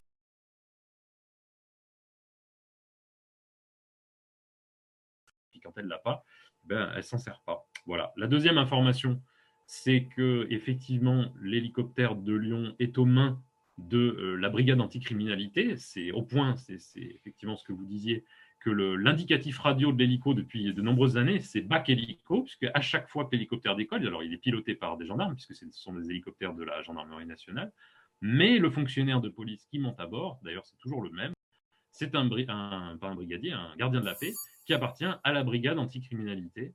Et ça en dit long quand même sur la mainmise de cette unité euh, dans les dispositifs de maintien de l'ordre, puisque l'hélicoptère est vraiment un dispositif un petit peu euh, de police judiciaire dans les manifestations, mais en fait surtout, c'est un dispositif qui permet d'interpeller les personnes à la fin des manifestations. On suit, la police suit les personnes qu'elle veut interpeller et l'hélicoptère les aide à ça et aussi un dispositif qui permet de diriger le service d'ordre, de voir qu'à tel endroit il se passe ci, à tel endroit il se passe ça. Donc en fait, le fonctionnaire qui est à bord en lien radio avec euh, le centre de commandement et avec le sol, c'est vraiment quelqu'un qui a un rôle central dans le dispositif et donc la BAC a un rôle central dans le dispositif, même quand euh, euh, sur le terrain, sur le sol, elle n'est pas forcément mise en, première ligne. Donc c'est quand même assez effrayant et inquiétant parce qu'il y a tout un tas d'autres services au sein de la DDSP qui pourrait être mis à contribution pour faire ce travail à bord de l'hélico, mais c'est la BAC qui, euh, qui fait ce travail, donc c'est elle qui dirige complètement les, J'avoue que ça a été pour moi une, une grande, grande découverte. Je, je, je, ne savais absolument pas que la BAC pouvait euh, prendre aussi le contrôle des, des, de certains hélicoptères. Quoi. Alors, vous, vous avez une explication historique euh, pour expliquer pourquoi euh, à Lyon il y a un peu plus d'hélicos qu'ailleurs. dans le chat, il y a aussi des questions. Pourquoi à Amiens, par exemple, j'ai montré le, le, tableau pendant que vous parliez, Lionel, en fait, on n'a pas vraiment les explications. Pourquoi, pourquoi à Amiens, il y a eu 360 heures de, de, de, vol? Parce que là, on parle en, heures de vol. il y a évidemment un prix euh, très, très élevé. Enfin, tout ça, tout ça est quand même euh, très, très coûteux. L'hélico, c'est Asbin à l'époque des drones. Ben non, c'est pas Asbin. C'est ça aussi la, découverte du, dossier que vous avez créé. C'est que ce sont des choses qui sont utilisées aujourd'hui.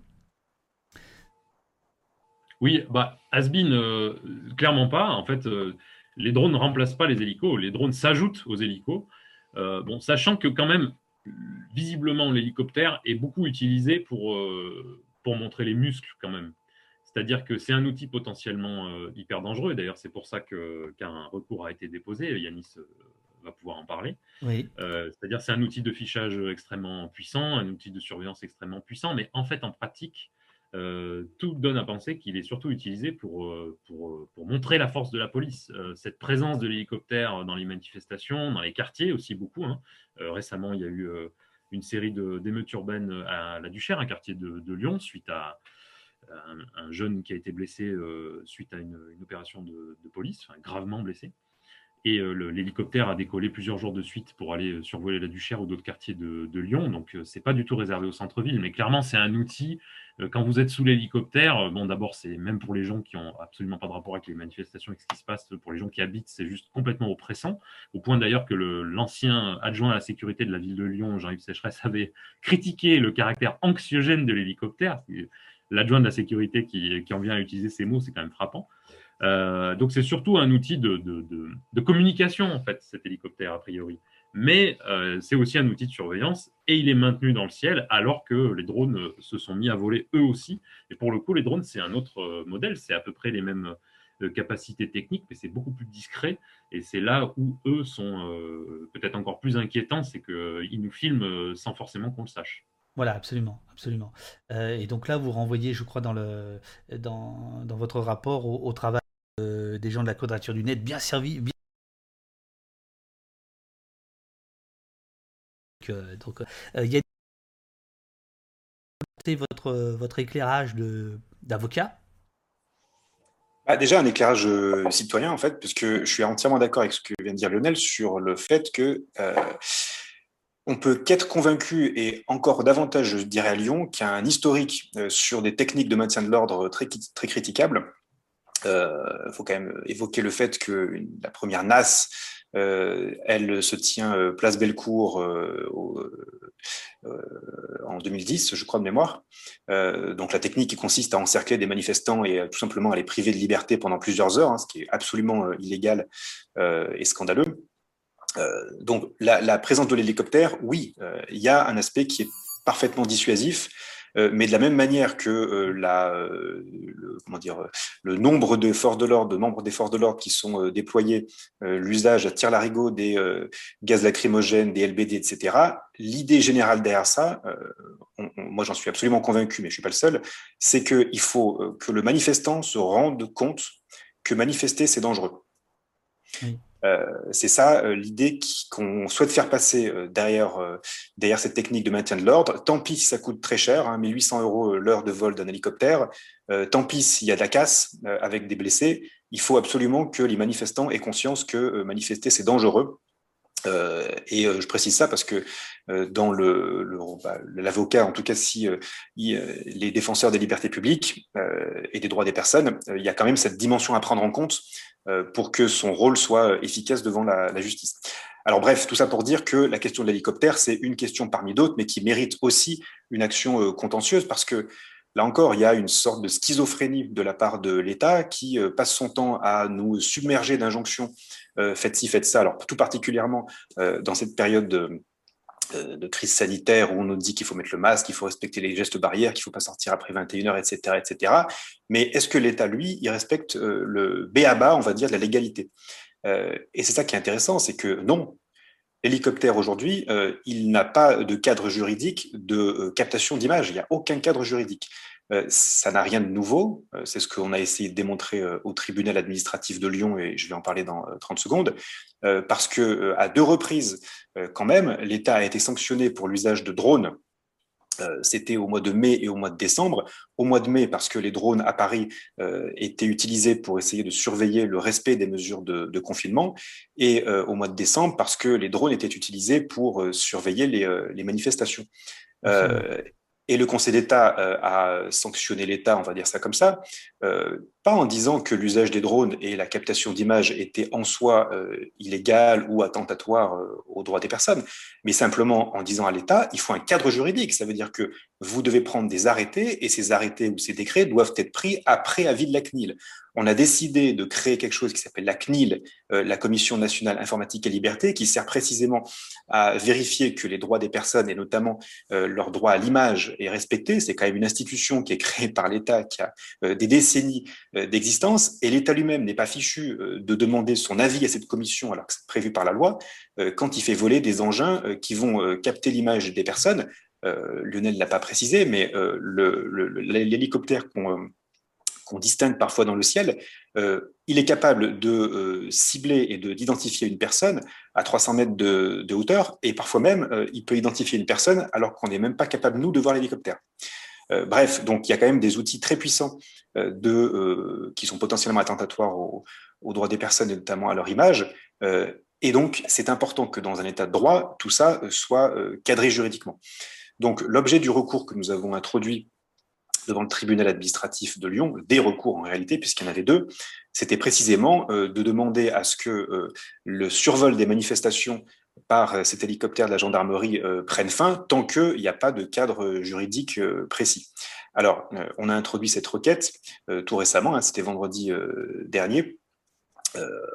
le référé suspension, qui est une procédure d'urgence, a été rejeté puisque le juge a estimé à ce stade-là que c'était pas urgent de juger l'affaire, bon, dont acte, pas de, pas de difficulté là-dessus. Euh, en revanche, euh, le fond de l'affaire va être jugé dans quelques mois et euh, le préfet du Rhône, en l'occurrence, qui est défendeur, devra justifier euh, quel est le cadre, justement, comme on disait, euh, dans lequel vole cet hélicoptère et qu'est-ce qu'on fait de ces images? Qui sont transmises directement au poste de commandement. Est-ce qu'elles sont enregistrées? Quelle est la durée de conservation des images? Comment elles sont utilisées? À quoi elles servent? Etc. etc. Est-ce que, est que, je me fais l'avocat du diable, est-ce que s'en remettre à la CNIL, en appeler à la CNIL, c'est pas un peu, un peu tendre? Comme, euh, comme position et, et, je, je, renforce ma question. Est-ce que le travail formidable que vous, que vous faites, là je, je vous provoque exprès, est-ce que d'une certaine manière c'est pas aussi euh, renforcer finalement le statu quo? C'est-à-dire le, le, fait de dire, bah, écoutez, nous, ce qu'on veut, c'est un cadre légal à ce qui se passe, etc. Mm. On utilise les voies de justice, euh, parce que c'est une question qui traverse souvent les, le, le, chat. Donc sur, sur ces deux points-là, qu'est-ce que vous pourriez dire? Alors, simplement, oui, j'ai un peu résumé les choses, mais parce que euh, il y a deux étages à la fusée, en gros. Euh, le premier, c'est de dire, vous fixez euh, des règles, vous n'êtes pas fichu de les respecter. C'est la première des choses. Ça veut dire qu'on prend finalement l'État à son propre piège. donc ça, pour un juriste, et en l'occurrence pour un juge administratif, quand bien même il serait parfaitement d'accord avec le fait que des hélicoptères puissent filmer des gens à 300 mètres d'altitude et utiliser ces images, il sera euh, également d'accord pour dire que c'est quand même pas possible qu'il y ait euh, absolument aucun cadre juridique qui prévoit ça. Donc là, on en fait appel vraiment euh, à tout simplement le respect des, règles dans un état de droit. Hein. C'est, donc c'est la première dimension, si vous voulez, qui est neutre, je dirais. ça veut dire que qu'on soit d'accord ou pas, on ne peut que constater, et c'est ce qu'a fait le Conseil d'État d'ailleurs. Hein. je pense que les, les deux juges qui ont rendu les ordonnances de, de référé, enfin, en décembre c'était une formation collégiale, mais les magistrats qui ont rendu ces décisions-là, euh, voilà, ils se contentent de dire il n'y a pas de cadre juridique. Et on ne sait pas finalement leur avis sur la question de euh, la légitimité de l'usage de ces images par les drones. Euh, ça, c'est le premier étage de la fusée. Dans le recours, je ne l'ai pas précisé, mais recours qui est largement inspiré du travail qu'a fait la, la, quadrature du net. il y a aussi toute une autre dimension qui porte sur la question de la légitimité du fait que des images soit prise euh, par ces euh, drones ou par ces hélicoptères d'individus qui se contentent de manifester, parce qu'il faut quand même rappeler que dans l'esprit, euh, on va dire, commun, l'hélicoptère, il est là pour essayer de faire en sorte que la manifestation se passe bien, en tout cas de vérifier qu'elle ne déborde pas, il, suit, il filme les foules et il transmet les informations au poste de commandement. On n'a pas forcément l'idée, quand on est un manifestant lambda, au milieu d'une foule de parfois de dizaines de milliers de personnes, que l'hélicoptère peut vous cibler, vous, vous identifier passer l'information à un poste de commandement et avec toutes les technologies euh, de reconnaissance faciale qui arrivent, qu'est-ce qu'on fait de cette image-là? Vous n'avez rien à vous reprocher, mais comme disait euh, un auditeur une fois dans une émission de radio, j'ai rien à me reprocher, mais j'ai pas envie que ça se sache. Bon, euh, et eh ben c'est un petit peu ça. Ça veut dire que moi, si je suis manifestant, j'ai pas nécessairement envie que mon image soit utilisée alors que je ne fais que défiler et exprimer ma liberté d'expression dans la rue. Donc euh, ça, il y a une dimension euh, sur les recours qu'on a introduit euh, beaucoup plus sur le fond et la légitimité de, de l'usage des, des, vidéos qu'on n'avait pas évoqué. Mais du coup, quand on prend ce prisme-là, on n'est pas, quand on fait une action contentieuse, dans une volonté de, enfin, dans un, comment dire, le, le risque n'est pas de légitimer le cadre de tout ça, puisqu'on le critique sur le fond aussi. Euh, Lionel, sur, la question de euh, critiquer la police, observer la police, d'une certaine manière, euh, ça peut être la renforcer. Est-ce que vous vous posez cette question-là? Est-ce que vous balayez cette, critique-là ou pas? Et après, on viendra aux questions du, chat qui sont, qui sont nombreuses si vous avez le temps. mais sur cette première question C'est une grande question stratégique. Et vous imaginez bien qu'en tant que comité de liaison œcuménique, euh, comme vous disiez tout à l'heure, on a des discussions euh, euh, vives sur la stratégie, à la fois sur les objectifs poursuivis, sur les moyens mis en œuvre. notre, je pense qu'on peut résumer en, en, disant que notre parti pris, c'est que de toute façon, il est nécessaire de donner à voir ce qui se passe et de le donner à voir de façon concrète, étayée et inattaquable. Euh, on sait aujourd'hui, euh, avec les Gilets jaunes, notamment, que la police est violente, c'est ce que je disais tout à l'heure. Mais c'est une chose de dire ça dans le vague, la police est violente, c'est abstrait. Mmh. de dire le chef d'état-major a couvert tel jour, à telle heure, des policiers qu'il a quasiment vu tabasser gratuitement un manifestant, là, c'est tout de suite, c'est autre chose. On, mmh. on mesure la, la gravité, l'implication euh, de l'institution. Voilà, donc notre parti pris, c'est celui-ci, c'est de raconter, de donner à voir précisément euh, ce qui se passe. Sachant aussi, ça, ça fait partie de, de débats qu'on a, euh, on peut avoir l'impression de l'extérieur que l'institution policière est une espèce de mur uniforme et que, c'est le cas de le dire, et que justement derrière l'uniforme, euh, tout le monde a euh, la main au garde à vous euh, sur le képi, prêt à, prêt à bondir sur un manifestant, prêt à tabasser n'importe qui dans un quartier. En fait, il y a des tendances qui sont variées. il y a des gens, notamment des syndicats d'ailleurs, qui sont mal à l'aise de ce qui se passe, mais pas que des syndicats. Il y a des gens qui ne peuvent pas s'exprimer parce que il y a cette omerta dont on parlait, qui est, enfin, dont on pourrait parler très longtemps, qui vient notamment de, du pouvoir des syndicats majoritaires, qui vient aussi du risque de sanctions par la hiérarchie, qui vient être renforcé par la politique d'un gouvernement qui utilise la police comme effectivement un, outil de, régulation de la contestation de, plus en plus. Et donc, évidemment, ça, ça, entraîne la police euh, dans son ensemble à être de plus en plus euh, violente, à être de moins en moins déontologique. Nous, on a des, sources, euh, des policiers, des policières avec qui on, parle, qui nous disent, enfin, on sait très bien, euh, par exemple en tant que cadre, que si euh, le mot d'ordre d'une manifestation c'est euh, geste technique professionnel, déontologie, bah, il y aura des gestes techniques professionnels de la déontologie. Par contre, si on dit allez-y, c'est des gilets jaunes, il y en a marre des gilets jaunes, il faut, il faut en finir avec ce mouvement, bah, c'est pas ça qui va se passer, ça va être beaucoup plus violent. Donc il y a, y a des tendances différentes et on essaye aussi de mettre à jour cette non-uniformité de la police et de montrer que il euh, y a des gens à l'intérieur qui, euh, euh, qui sont plus ou moins. Vous, avez parlé de, vous avez parlé de syndicats, vous pensez à quel syndicat? Ah, franchement, je ne pense pas à un syndicat en particulier. Mm. Ce que je sais, d'ailleurs, on en parlera dans un des, dans un des tout prochains péchés qui, qui, va, qui va sortir, que les syndicats ont un pouvoir tel qu'on a des policiers ou des sources judiciaires qui nous disent que si les parquets euh, main dans la main avec euh, les DDSP et les préfectures enterrent un certain nombre de dossiers, c'est parce qu'il ne faut pas faire de vagues et parce qu'il ne faut pas énerver euh, les syndicats policiers. Quand on est dans un État qui utilise la police comme moyen de museler la contestation sociale, l'État ne peut pas se passer euh, du, soutien de cette police. Donc, vous ne pouvez pas à la fois euh, lui demander euh, de déborder sans arrêt, de franchir sans arrêt la ligne, parce qu'en fait, c'est ça. Vous lui demandez de faire un travail qui va s'avérer à un moment donné illégal, et dans le même temps, la sanctionner. Ce n'est pas possible. Donc, soit vous êtes un pouvoir démocratique autant que possible, disons, et vous essayez de contrôler votre police, vous demandez à la justice de bien surveiller ce que fait votre police, ou alors vous brandissez la matraque et à ce moment-là, évidemment, euh, vous ne pouvez que demander à la justice de fermer les yeux. Voilà. Donc c'est ça qui, c'est ça qui est, euh, en jeu. Le fait que les syndicats de police aient du pouvoir, c'est jamais tant que le pouvoir que le gouvernement accepte de leur donner. voilà, je pense que c'est quand même là une bonne partie du nœud du, problème. On sent d'ailleurs dans le, dans le de la sécurité, c'est presque la seule chose qui, soit un peu perceptible et un peu intéressante, c'est qu'effectivement, il y a, ça se regarde vraiment en chaîne faïence, pour rester très poli, entre les syndicats et l'institution. Enfin, on sent, euh, à certains moments, euh, il y, a, effectivement une, bataille qui, se joue. Si je vous pose cette question, et après je vais, partir sur celles du chat qui sont, euh, nombreuses, est-ce que dans votre comité, la question de l'abolition de la police se pose ou ça c'est laissé à la porte?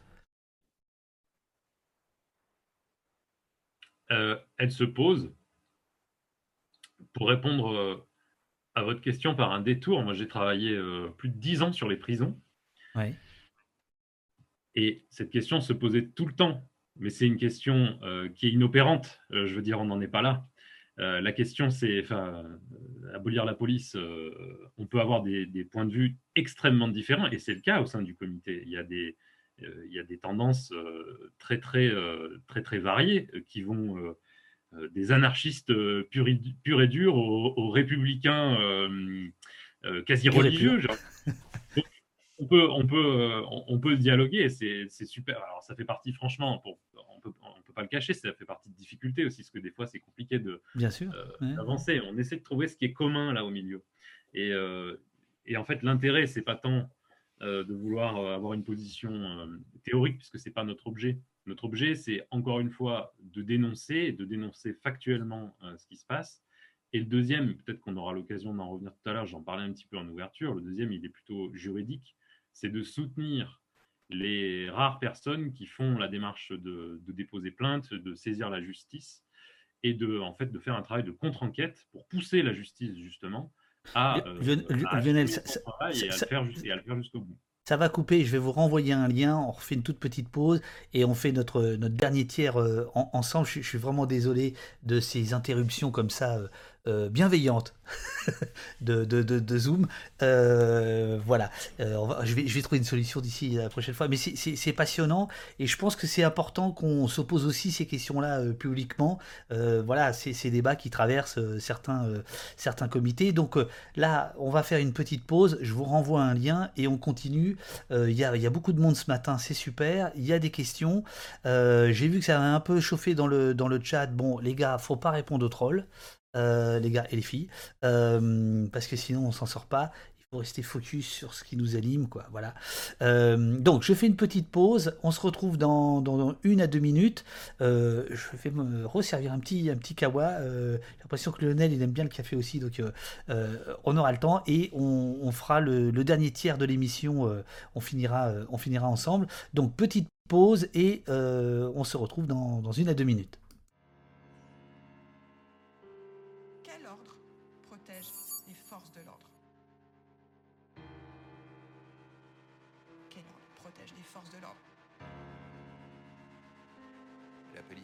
N'est pas là pour nous protéger, elle est là avant tout pour protéger les institutions.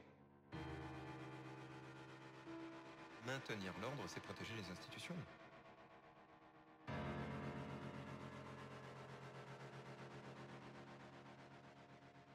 Eh bien, nous ne sommes pas dans le même camp, madame.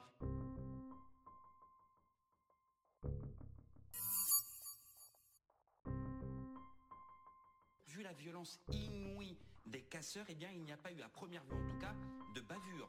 Pas de mort, pas de blessés graves. Et de l'avis de tous les experts, c'est la preuve de beaucoup de sang-froid et de maîtrise. La police, elle a toujours été appréciée par beaucoup de Français. Comment euh, percevez-vous et vivez-vous euh, l'incroyable procès qui est fait nos forces de l'ordre en ce moment, euh, que l'on taxe d'ultra-violence? Je pense que ce gouvernement n'est pas dans une dérive autoritaire, mais il a été parfois beaucoup trop faible. Plus que jamais, nous avons besoin d'une police forte et protégée. Et plus que jamais, les médias doivent protéger la police.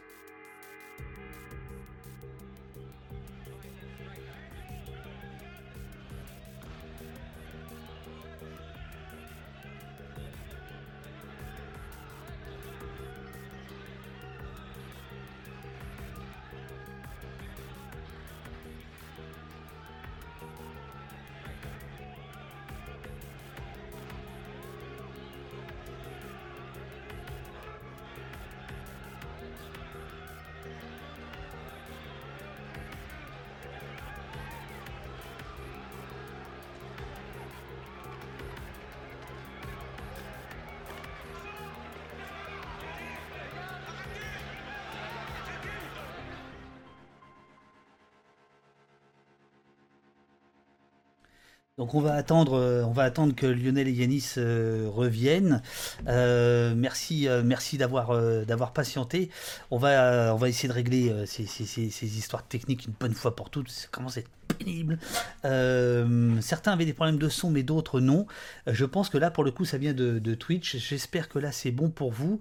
voilà, là, c'est, on va dire, le, dernier moment qu'on va passer avec Lionel et, Yanis, qui sont donc de Lyon et euh, on va prendre en fait les, questions du, chat. Alors là, j'attends que, nos amis euh, me, rejoignent. Euh, sachez que je fais tout pour qu'il n'y ait pas que des garçons dans, dans Au Poste. Là, ces derniers c'était, c'était surtout des garçons. Mais, mais on va... on va, on va je cherche, je cherche, je cherche. C'est un peu le problème, c'est que ces questions-là, comment dirais-je, attire plus les, garçons que, les filles. Euh, voilà, mais sachez qu'on fait tout pour qu'il y, ait, euh, le plus de représentants dans, tous les sens. Alors je vois qu'il y a déjà euh, euh, je ne sais pas si Yanis ou Lionel qui arrivent, donc euh, je vais les accepter. C'est Yanis qui est là. Euh, je, vais, lui passer, passer la parole. je vois dans le Discord des gens qui demandent, je ne sais plus qui, c'est Glouton Pur, qui demande si Alexandre Langlois pourrait, venir au poste. Et bah oui, bah oui, oui, oui, bien sûr, on va, on va l'inviter. Mais il n'y a pas que lui, il n'y a pas que Vigie. Il y a d'autres syndicalistes et d'ailleurs, euh, ce n'est pas un syndicaliste, mais lundi euh, matin, euh, lundi prochain, pour l'émission qui est retransmise également sur, Blast, on aura Amar Ben Mohamed, que vous connaissez peut-être, c'est celui qui a, ce policier qui a dénoncé les, les agissements racistes au dépôt à Paris, le TGI. Donc lundi matin, Amar Ben Mohamed cela sera là. ce sera donc le premier policier qu'on va recevoir au poste. donc il s'agira que le chat se tienne sage. et on parlera avec lui de la difficulté d'être lanceur d'alerte au sein de la police. Il nous parlera évidemment de, son affaire. Et donc, euh, on vous tiendra au courant dans le, Discord. Euh, donc, euh, je vois que Lionel et Yanis sont de, retour tous les deux. Est-ce que vous voulez dire quelque chose avant qu'on démarre sur, le, la, la, rafale de, questions du chat? Est-ce que vous avez un petit point, une petite précision à donner? Moi, j'avais peut-être une précision à donner puisque vous aviez un, un chatter qui disait que tout ça était un peu déprimant. Euh, bon, alors je crois que c'était le glouton, voilà. Euh, je crois qu'il faut pas, enfin, on peut pas être euh, déprimé quand on agit en réalité. on est déprimé que quand on subit et quand on n'est pas en mesure de d'essayer de faire en, sorte que les choses changent. à partir du moment où on n'est pas je, commentateur, parce que est-ce que vous avez écouté Robert, Roberto Saviano ce matin sur France Culture? Une partie, une partie. Parce que c'est exactement ce qu'il a dit. C'est exactement ce qu'il a dit. Mais c'est voilà. ce de. C'est tout à fait pour ça que ça me fait penser à ça, parce qu'il explique précisément que lui, en tant que personne qui essaye d'agir pour que ça change, même si c'est une petite goutte dans l'océan, euh, et bah, du coup, c'est quand même euh, ça qui, fait qui, lui permet de, de, ne pas être déprimé, euh, puisque il agit et il n'est pas là pour, pour commenter. simplement, une précision qui m'est venue à, l'écoute des débats. Je crois qu'il faut pas oublier qu'il y a d'un côté la police, les individus, mais il y a aussi derrière, derrière le fonctionnement étatique. Et moi, en tant qu'avocat, et c'est pareil avec les membres du groupe que nous avons formé activistes du droit, L'idée qu'il y avait, c'était qu'il fallait faire en sorte que les policiers qui se comportaient euh, comme des voyous, ou tout simplement qui respectaient pas du tout la base de leur euh, euh, cadre d'action, c'est-à-dire l'usage de la force proportionnée, strictement nécessaire, etc., soit traduits en justice pour qu'il y ait une fin à cet, à cet sentiment d'impunité et que tout simplement les actes délictueux soient sanctionnés.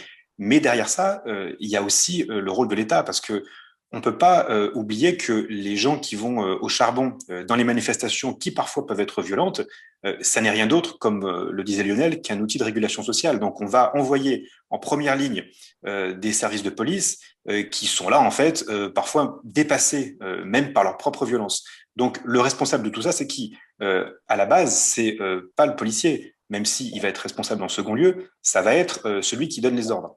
Et celui qui donne les ordres, si on remonte la chaîne, c'est l'État. Donc tout ça pour dire que d'un point de vue euh, contentieux, il faut pouvoir faire condamner les policiers qui se comportent de manière euh, délictueuse, mais il faut aussi essayer de faire en sorte que l'État euh, soit ait à rendre des comptes, pour reprendre l'expression qu'on employait tout à l'heure. Et ça, ça se fait sur le terrain, non pas pénal, mais sur le terrain administratif. je prends un seul exemple, et je ne veux pas être trop long, l'usage des LBD. Euh, l'action qu'on a menée au, mois de novembre, c'était euh, déposer une plainte pour essayer de faire en sorte que euh, la personne qui avait tiré sur une manifestante qui défilait de manière parfaitement pacifique à Lyon puisse être condamnée. Il n'a pas été retrouvé, classement sans suite, très bien. Mais derrière, le, le second volet de l'action a été une action au plan administratif pour faire en sorte que l'État soit reconnu comme responsable euh, de mettre euh, à disposition euh, des forces de police des armes qui sont dangereuses et que donc en fait il en paye le coût au plan on va dire indemnitaire si la personne qui a tiré n'est pas elle-même sanctionnée. Donc il y a ces deux volets là et je crois que c'est comme ça que les choses vont bouger aussi et que donc il n'y a pas de raison de déprimer, c'est que l'État plus il verra que les conséquences de son de ces techniques de maintien de l'ordre ont un coût concret pour lui euh, en termes médiatiques, mais aussi en termes euh, financiers concrètement par les décisions de, justice, que ça évoluera un petit peu. Euh, Lionel, Laetitia, Laetitia, la journaleuse, vous demande est-ce qu'il existe d'autres comités que le vôtre ailleurs en France? Et est-ce que vous avez des relations avec ces autres comités? Bah, comité qui travaille exactement de la même manière que nous, franchement, je ne crois pas. Après, en fait, dans la galaxie d'organisations qui travaillent sur euh, la police, disons, il y a vraiment euh, beaucoup, beaucoup d'orgas, il y en a quand même un peu partout en France. Alors, il y a euh, des observatoires, dont vous citiez d'ailleurs quelques, quelques noms tout à l'heure, des comités vérité et justice qui se montent autour des questions de, enfin souvent des questions de décès de, personnes, et après tout un tas de groupes anti-répression, enfin de différents, de différents types. Donc on est en contact avec un certain nombre d'entre eux. Après, enfin nous, on s'est vraiment fixé comme objectif de de faire une sorte de travail bah, un peu de journaliste et de d'enquête. voilà, et on, on essaye de, enfin, étant, comment dire, considéré que sur Lyon en particulier, et je pense de manière générale en province, l'organisation des médias est telle qu'il il y a peu d'informations qui sortent sur, sur, la, sur la police, qu'il y a peu d'enquêtes qui sont faites. Et donc, on essaye de, de, travailler à faire en sorte que ça soit, que ça soit plus visible. Mais je ne connais pas d'orga qui fasse exactement la même chose que nous. Après, c'est possible qu'il en existe et qu'on ne se, soit pas rencontré parce qu'on a, somme toute, une existence qui est très, très, très, très récente. Oui, bien sûr. Euh, donc, euh, dans le chat, on parle de, de, la LDH, mais je crois que la LDH euh, fait partie de votre comité, non? La Ligue des droits de l'homme. Oui, voilà. la, la, LDH du Rhône fait partie du, fait partie du comité, tout à fait de, la même manière que la LDH à Toulouse euh, fait partie du, de l'observatoire euh, dont euh, Pierre donne des nouvelles dans le, dans le chat et nous dit que je, sur la question de la parité, je crois que on avait 9 observatrices sur 28. c'est pas mal, mais on est encore loin de la parité, parité nécessaire. Je sais pas chez vous d'ailleurs s'il y a une parité homme-femme ou pas dans le comité où il y a que des mecs. Non, non, non. C'est un, c'est une question qu'on se pose assez régulièrement. C'est un univers, euh, pas uniquement, mais un univers assez masculin quand même. il, y a, euh, il y a des femmes euh, chez nous, mais il y en a quand même moins en proportion que, que les garçons. c'est vrai que c'est un univers, pour des raisons sans doute qui mériteraient d'être creusées. enfin, la police est déjà un univers masculin. Et nous, en face, on est aussi un univers assez masculin. C'est ça, absolument, absolument. Euh, euh, White Zombie euh, revient sur ce dont on a parlé au tout début concernant les appels malveillants qui provenaient, appels malveillants et spam envers le comité qui, provenaient d'une, de, l'IP du, ministère de l'Intérieur. On, vous demande est-ce que ça continue? Est-ce que vous avez encore des, des problèmes de cet ordre-là? Ou est-ce que ça c'est terminé? Non, euh, enfin, on continue de recevoir des mails dont on n'a pas réussi à se désabonner, en fait, mais c'est devenu très rare. En fait, les faits ont été, semble-t-il, euh, euh, réalisés un seul jour, là où les personnes ont fait leur démarche sur Internet une fois et une seule fois, et semble-t-il, ça s'est arrêté par la suite. Alors, il y, a pas mal de questions, mais Yanis a déjà répondu sur la question de est-ce que c'est un problème de, hiérarchie, est-ce que c'est un problème d'autonomie de, policiers? Et par contre, il y a une, belle question qui pourrait être presque une question de concours d'éloquence euh, pour, pour un avocat. La police a-t-elle un problème moral ou légal? Bah, Rachid Raglen, que je salue, qui pose la question. J'ai envie de dire qu'à la rigueur, le problème moral de la police, moi, il m'a enfin, il me concerne pas beaucoup, puisque si ça doit concerner euh, quelqu'un, c'est justement les policiers. Moi, ce qui m'interroge, c'est le problème légal. Ça veut dire que euh, on a une police qui intervient dans un cadre qui est assez strict hein, euh, et qui est notamment bordé par le code de procédure pénale et le code de sécurité intérieure sur qu'est-ce que c'est que l'usage de la force, qu'est-ce que c'est que quand est-ce qu'on peut utiliser les menottes, plein de choses comme ça. Tout est réglementé. donc moi, ce qui m'intéresse en tant qu'avocat, c'est est-ce que la police respecte ce cadre qui a été fixé euh, par d'autres, c'est-à-dire en l'occurrence par euh, la loi, les parlementaires, l'État, on va dire. Euh, et du coup, voilà, c'est à minima, il faut respecter le cadre légal. Après, les problématiques morales, je suppose que c'est à chacun, chaque policier de, se poser la question. Mais quand Lionel tout à l'heure a évoqué le fait que la police était diverse, je crois qu'il faut aussi entendre ça parce que il serait regrettable que les comités les, les, associations ou structures comme le comité de liaison ou les avocats qui se battent à leur côté euh, soient euh, bêtement euh, considérés comme anti-flics parce que c'est pas le problème. Ça veut dire que la police, elle est diverse. Il y a plein de policiers, moi je suis absolument convaincu, qui intègrent cette profession dans un but tout à fait noble et a priori, on peut euh, considérer que vouloir être policier et puis protéger les gens, c'est un peu plus euh, honorable que d'être trader. donc, il n'y a pas de souci là-dessus. Le problème, c'est qu'il y a aussi des brebis galeuses, entre guillemets, comme dans toute profession, mais que ce phénomène-là, il est amplifié par une volonté de l'État de couvrir ceux qui se comportent mal et de réguler socialement par l'usage de la force. et ça, c'est une dimension qui est autre, parce que à la rigueur, un policier qui intègre son corps devrait se poser la question de savoir si les moyens qu'on veut lui donner et le cadre d'action qu'on veut lui proposer sont bien en rapport avec ce que lui estime être le sens de la profession. Et s'il y a beaucoup de suicides, ce qui est évidemment déplorable dans la police, mais aussi beaucoup de d'émissions de reconversion, ce dont on parle un peu moins, euh, ben, je pense que c'est aussi pour cette raison-là.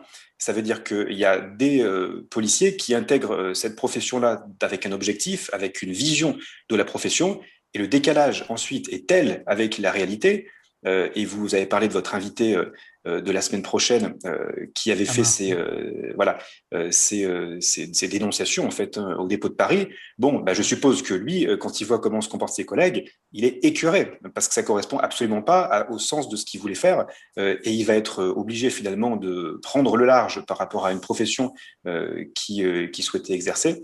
Euh, voilà, donc le problème moral, il se pose peut-être plutôt là, en fait, euh, pour un policier, c'est en gros, est-ce que je vais pouvoir faire euh, ce que, me, ce que je souhaite faire dans ce, dans ce métier euh, Yanis, bon, vous avez, l'air jeune, mais vous avez la tête bien, bien, bien posée sur les épaules, donc vous avez une certaine expérience. Est-ce que vous considérez qu'il y a une évolution euh, de, par votre expérience professionnelle Est-ce que vous arrivez à savoir s'il y a une évolution euh, au sein de l'appareil policier euh, sur ces questions-là? Est-ce que vous sentez un fléchissement, au contraire un durcissement? Est-ce que vous trouvez qu'il y a des zones de, de, de, de débat qu'il n'y avait pas avant, ou au contraire, ça se rétrécit. D'une certaine manière, je trouve que le Beauvau de la sécurité est assez, euh, assez éclairant là-dessus. Je, donnerai mon point de vue après, mais, vous, en tant qu'avocat, euh, par rapport aux affaires que vous avez à traiter, est-ce que vous sentez euh, une évolution des choses qui va dans un sens ou dans un autre?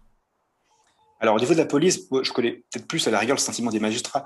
Au niveau de la police, je crois qu'il y a un raidissement euh, et qui est dû, euh, Lionel l'évoquait aussi tout à l'heure, euh, à l'extrême importance de la syndicalisation dans ce milieu-là. et surtout, je crois qu'il y a plus de 80% des policiers qui sont syndiqués. et surtout une concurrence assez forte entre les assez soviétique. De, ce point de vue-là, la police est assez soviétique. Hein. Les, syndicats majoritaires sont élus avec des, des, scores euh, bien. exactement. Euh, et du coup, il y a quand même une course à l'échalote euh, qui fait que, en réalité, c'est celui qui va être le plus, euh, comment dire, cireur de pompe, pardonnez-moi l'expression, mais c'est un petit peu ça envers le, policier de base qui finalement va s'en va s'en sortir. Donc, je crois qu'il y a un raidissement de la de la de la situation. Et moi, ce que j'ai pu constater, notamment dans des confrontations avec des policiers, alors entre des victimes de violences policières et des policiers, c'est que c'est ça qui m'avait surpris. Il y a cette idée chez les policiers que de toute façon personne ne les aime, euh, que personne ne comprend ce qu'ils font euh, et que euh, ils s'isolent en fait eux-mêmes. et j'ai du mal à comprendre comment c'est possible en tant que policier de continuer à avoir un sens à son action et surtout à sa place au sein de la société quand on considère qu'on est une sorte de paria et qu'on est constamment sur la défensive par rapport aux autres membres de la population. Et moi, ce que je trouve plutôt inquiétant à ce niveau-là, euh, mais ça ne concerne pas tous les policiers, mais en tout cas, c'est ce que j'ai pu voir à certaines occasions, c'est qu'il euh, ne faudrait quand même pas que les membres des forces de l'ordre euh, considèrent que euh, tous les citoyens qui vont manifester ou contre lesquels ils sont régulièrement sont des ennemis. Euh, voilà, euh, et ça rejoint quelque part les, les propos du préfet l'allemand sur la question de je suis dans votre, je suis pas dans votre camp quand il s'adresse à une gilet jaune. ça veut dire que c'est quoi votre camp en fait? C'est pas voilà. Mais au niveau de la police, moi j'en resterai là. Ce que je sais, c'est qu'au niveau de la justice euh, et des magistrats, il y a un travail de pédagogie, on l'a un petit peu abordé tout à l'heure, qui est énorme à faire euh, et qui euh, peut être fait grâce à des travaux tels que ceux du comité de liaison. Ça veut dire des travaux où euh, on euh, porte des faits très concrets sous leurs yeux et on les oblige à le traiter sérieusement. et l'histoire à Lyon démontre que des magistrats qui étaient très peu susceptibles euh, de d'être euh, à l'écoute euh, de la question du phénomène des violences policières, avec un travail de fond mené par les associations, et notamment à l'époque de la NAS Bellecour, on commençait à comprendre qu'on parlait là d'un vrai... Attendez, la, NAS Bellecour, pour, pour vous, évidemment, c'est un moment historique, c'est 2011, je crois, c'est ça? Oui, 2010 ou 2011, je sais plus, ouais, ouais 2010, je crois. Euh, mm. Qui est une NAS géante, une, euh, voilà, et qui, qui, qui, a été, euh, si j'ai bien compris, à Lyon, un, un, moment de, de, de, bascule, en tout cas de, prise de conscience par une partie de la population de, comment la police pouvait parfois agir, quoi. Voilà, exactement, parce que c'est plusieurs centaines de personnes qui sont pendant, je crois, 7 heures quand même, bloquées sur la place de Bellecour par un cordon de, ces, enfin, de policiers qui les encadrent. Euh, et qui sont privés de la liberté euh, d'aller et venir euh, au seul motif qu'il faut restreindre leur, leur enfin, la, les manifestations. donc ça a été contesté hein, au niveau de la, la justice. et ça fait partie aussi des choses qui ont interrogé certains magistrats qui se sont dit, mais là, est-ce qu'on n'a pas, nous aussi, un rôle en tant que gardien des libertés publiques dans cette technique de maintien de l'ordre? Lionel, est-ce que, est que vous voulez ajouter quelque chose ou sinon j'ai d'autres questions hein? Juste rapidement, euh, pour dire que cette histoire de Nas euh, est pas uniquement, c'est plus uniquement une histoire euh, lyonnaise. C'était en octobre 2010. Ça correspond d'ailleurs à l'arrivée d'un d'un nouveau chef de la police à l'époque. Hein. C'était un, nouveau directeur départemental de la sécurité publique qui a probablement imposé sa marque avec cette, avec cette pratique, cette pratique-là. Bon, désormais, il est à la retraite, mais la pratique, elle, n'est pas à la retraite. En revanche, ce qui est intéressant, c'est que cette, cette affaire, donc, qui est monté au pénal, puisqu'il y a le, DDSP de l'époque et le préfet avaient été euh, mis en examen à un moment donné, et toujours pendant devant la, justice, et euh, notamment euh, par le biais d'une question prioritaire de constitutionnalité, le, dossier est actuellement devant le Conseil constitutionnel qui doit dire si le principe de la NAS est légal et réglementaire, puisque c'est un principe attentatoire aux libertés qui n'est prévu dans aucun texte de loi. Donc la question est pour l'instant posée au Conseil constitutionnel. On attend impatiemment la réponse, puisque c'est quand même à un moment donné euh, une réponse juridique euh, assez importante qui va être donnée dans cette, dans cette affaire. Lionel, on, vous demande dans le, dans le chat quel est votre, vos rapports. Est-ce que vous pouvez détailler vos rapports avec, avec les médias? Et, avec une question, d'après vous, est-ce qu'il y a une forme de complicité entre guillemets médiatique avec l'État ou les forces de l'ordre qui jouent contre les observatoires comme le vôtre? C'est une question compliquée. Euh, ce qu'il y a de sûr, c'est que. Ah, ici, on n'est pas chez les cons et on pose des questions compliquées. Ça, c'est la base. L'organisation, je disais tout à l'heure, de la, de la presse, et notamment en province, en fait, les rédactions sont extrêmement euh, alors nombreuses, mais euh, démunies. Euh, en dehors du quotidien régional qui est à Lyon et le Progrès, les, autres euh, médias ont des toutes petites rédactions qui d'ailleurs souvent sont assurées par euh, des, pigistes ou des stagiaires, enfin donc des gens qui, passent très vite. Donc, ce qui fait qu'en fait, la couverture médiatique et bah de, là pour le sujet qui nous concerne de la police, alors par exemple en maintien de l'ordre, est extrêmement tributaire de la communication de la préfecture. C'est-à-dire que la voie de la simplicité, c'est de reprendre l'information immédiatement disponible. Et la seule information immédiatement disponible, c'est les chiffres, euh, les données communiquées par euh, la préfecture, puisque maintenant, en plus, c'est devenu la communication un moyen euh, de, de, maintien de l'ordre et vice-versa, le maintien de l'ordre est un moyen de communication. C'est-à-dire que le responsable communication de la préfecture est en salle de commandement il regarde, euh, comme euh, l'état-major de la police et euh, le, souvent un magistrat du parquet et des gens de la préfecture, ce qui se passe sur les écrans de contrôle, et il tweet pendant la manifestation, et le progrès et éventuellement les autres médias reprennent les tweets de la préfecture, ce qui fait qu'en fait, en temps réel, la, la, préfecture communique via les médias sur le déroulé des manifestations, au point que dans certains cas, euh, on a eu, euh, je me souviens d'une manifestation en mai 2019, euh, c'était une manifestation nationale de Gilets jaunes, où sur place, la police empêchait les gens de continuer la manifestation et la préfecture tweetait dans le même temps, vous pouvez passer à tel endroit, on vous empêche de passer, mais vous pouvez aller à tel endroit. Donc en fait, la communication, enfin la cellule communication devient un outil de gestion du maintien de l'ordre sur le terrain. C'est complètement ahurissant. Et les médias participent complètement à ça par au moins par passivité, voire, euh, voire plus. Et c'est sûr que ce qu'on constate, c'est que la, couverture euh, média de la police laisse à désirer, ça, c'est sûr. Alors, pour, pour, pour, rien vous cacher, euh, il se trouve que j'avais été entendu, comme d'autres, par la commission de la rue qui a rendu son rapport il y a quelques jours sur les relations entre la presse et, et euh, les forces de l'ordre, rapport que j'ai pas eu encore euh, le temps de, de, lire, mais qu'importe. Et euh, j'avais j'avais à peu près dit ce que vous étiez en train de dire. Et là, en face de moi, un, mec très solide de, de West France s'était érigé en me disant mais en fait vous racontez un peu n'importe quoi. Enfin il n'a pas dit ça comme ça, mais il disait finalement nos rapports. Alors la presse quotidienne régionale nos rapports, disait-il, avec l'autorité seraient, selon lui, finalement moindres que la presse nationale avec le ministère de, de, de Beauvau, de Matignon et de l'Élysée. Et euh, il avait l'air, il avait l'air euh, sincèrement convaincu par ce, par ce qu'il disait. Et ce à quoi je lui ai dit, bah oui, mais le problème de, journaliste de préfecture, c'est que ça, on pourrait aussi appeler ça le, journaliste de ministère. Enfin, je, veux dire que cette, cette relation, finalement, elle est, euh, elle est d'interdépendance. Elle est aussi bien à l'échelon local qu'à l'échelon national.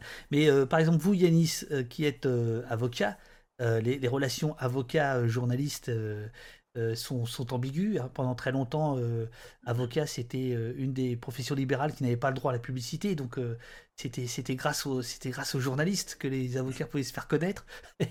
Euh, mais maintenant c'est fini hein, vous avez le droit de faire de la pub.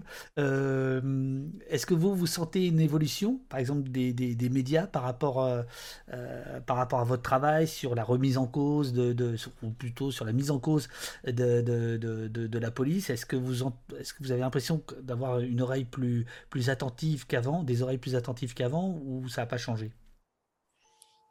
Non, c'est très évolutif, je pense, euh, au gré de euh, l'actualité et puis des euh, débats qui se posent. Voilà, on, sentait très bien qu'à l'époque de, des manifestations aux États-Unis ou puis en France, suite à des phénomènes de violence policière ayant entraîné des, des décès ou des violences très graves, il y avait un intérêt médiatique accru. Euh, voilà. Après, euh, nous en tant qu'avocat, il faut savoir euh, jouer de ça entre guillemets pour pouvoir pour pouvoir bah, faire émerger des questions. C'est pas d'ailleurs dans un but de promotion personnelle, puisque c'est uniquement pour faire bouger les choses. On sait très bien, que on sait très bien que sur les, questions de violence policière, ça bouge quand il y a une couverture médiatique. ça, c'est vraiment quelque chose de, très très très palpable. et à partir de là, bah, on utilise toutes les voies qui sont à notre disposition, dont les médias, pour essayer de faire en sorte que les choses euh, avancent tout simplement. Euh, question qui vous est posée d'ailleurs euh, en tant qu'avocat par Pio. on voit de plus en plus sortir des affaires impliquant de fausses déclarations, de faux PV de la part des forces de l'ordre. C'est un truc connu dans les milieux judiciaires où il y a aussi une sorte de prise de conscience du problème de la part des juges, des avocats, des procs, etc. Vous demande Pio. Alors c'est une question intéressante parce que là aussi, on voit bien le sentiment d'impunité. Vous avez quand même euh, des dispositions euh, de la loi qui prévoient que euh, le faux en écriture publique et le fait de renseigner, enfin de, faire un PV erroné, c'est un faux en écriture publique, c'est un crime, donc qui relève de la cour d'assises. Euh, autrement dit, euh, le législateur a estimé que c'était si grave qu'il fallait faire juger les auteurs de ce type de faits comme étant des criminels devant des cours d'assises avec des jurys populaires. Bon, dans les faits, euh, ça n'est jamais poursuivi devant les cours d'assises. Ça veut dire que c'est systématiquement correctionnalisé quand c'est poursuivi. donc on bascule devant un tribunal correctionnel où les peines sont nettement moindres et ça va être jugé par des magistrats professionnels et non pas par un jury populaire. Euh, mais euh, concrètement, euh, c'est extrêmement grave de commettre un faux en écriture, et ça a été reconnu comme tel par, par le législateur, parce que tout simplement, il en va de la confiance publique. Et c'est d'ailleurs au chapitre de la confiance publique que, du, code pénal qui est réprimée la question du faux en écriture publique. On ne peut pas avoir confiance euh, dans euh, ce qu'écrivent les policiers, mais ça vaut aussi pour les notaires ou tous ceux qui ont euh, des prérogatives de puissance publique, si ils écrivent des défauts en fait. donc c'est pour ça que le législateur a décidé qu'il fallait incriminer de manière extrêmement sévère ce type de fait, parce qu'il en va de la confiance publique. Et le problème, c'est qu'il y a un décalage entre la vision parfois des magistrats qui ont tendance à euh, croire, euh, à, considérer comme parole d'évangile n'importe quel euh, procès verbal de police qui pourtant nous dit le code vaut simplement à titre de renseignement. Donc logiquement, il n'a pas plus de valeur que les déclarations d'un individu, mais dans les faits, concrètement, sur une audience correctionnelle par exemple, un procès verbal de police vaudra bien plus que la parole de celui qui le met en cause. Lionel, est-ce que vous voulez euh, réagir à ça? Sur la question des, défauts qui apparaissent de plus en plus, ici ou là, euh, ma, ma, conviction, c'est qu'il n'y en a pas forcément plus ou moins qu'avant, mais que euh, la presse s'intéresse plus à ces questions-là et que donc bah, va plus chercher ce genre de, choses, et donc ça, ça sort, mais on a, on a quand même l'impression que c'est ce sont des méthodes qui sont pas qui sont pas toujours isolées. Enfin, je veux dire, elles sont, en tout cas, elles sont répétées, quoi. Bah, je n'ai pas grand-chose à, rajouter. Je peux juste enfoncer un peu plus le clou planté par Yanis. bon, le fait qu'il y ait des mensonges et des falsifications, on en parlait tout à l'heure, c'est une réalité. Par définition, dont l'ampleur est inconnue. Mais ce qui est frappant, c'est la, cécité de la justice par rapport à ce phénomène. C'est-à-dire qu'il suffit d'aller en comparution immédiate n'importe où, n'importe quand, pour voir euh, comment est traitée la parole des justiciables face à la parole de la police. Si, mmh. euh, Aujourd'hui, tout le monde le sait. On a encore reçu des mails sur la dernière manifestation de quelqu'un qui a été interpellé. Euh, un manifestant, la police lui reproche je ne sais quoi, et la personne nous dit on sait très bien que si on n'a pas d'image, la parole notre parole ne tiendra pas devant le tribunal face à, face à la parole de la police. Et voilà, c'est comme ça que ça fonctionne. Et, c'est ça qui est euh, problématique, euh, que la police mente. Bon, si c'est un fait, c'est un fait, mais la justice s'obstine à ne pas voir ce phénomène et à euh, continuer d'opposer la parole des policiers à des gens qui, qui plaident leur innocence, qui disent qu'ils ont été frappés, et voilà, c'est ça qui est vraiment euh, problématique, c'est que la justice n'accepte pas de prendre en compte ce, phénomène. Alors il y, a encore, euh, il y a encore un certain nombre de, questions, et notamment celle de, Yanni. Euh, Yanninou, voilà. alors là, on sort de la police, on parle, puisqu'on parle de Lyon, il faut qu'on parle de l'extrême droite. Euh, encore que la question y revient, l'extrême droite à Lyon mène des actions violentes. Sont-elles couvertes par la police?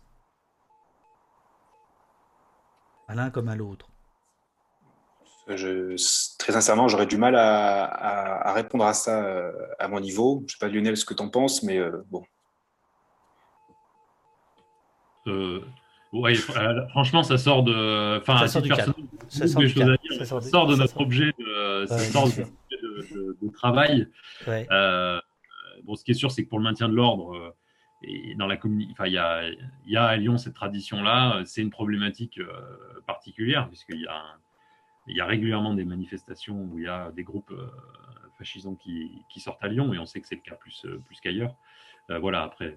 Oui, oui. Euh, non, non, mais, mais voilà, la question est posée, vous répondez ou pas. Euh, lundi, on avait au poste Isabelle Sommier et Nicolas Lebourg qui ont commis un livre qui s'appelle Les violences politiques en France, où on a largement parlé de, de, de, ce qui se passe de l'extrême droite à, Lyon. Donc euh, voilà, c'était une question qui, venait euh, sur, le, chat. Euh, il, il, est aussi pas mal question de, de gilets jaunes dans, le, les, retours. et on vous demande... Au début de cette, de cette émission, vous parliez de vulgarisation juridique vis-à-vis des situations de verbalisation. Est-ce que vous pouvez nous donner quelques recommandations d'intérêt général?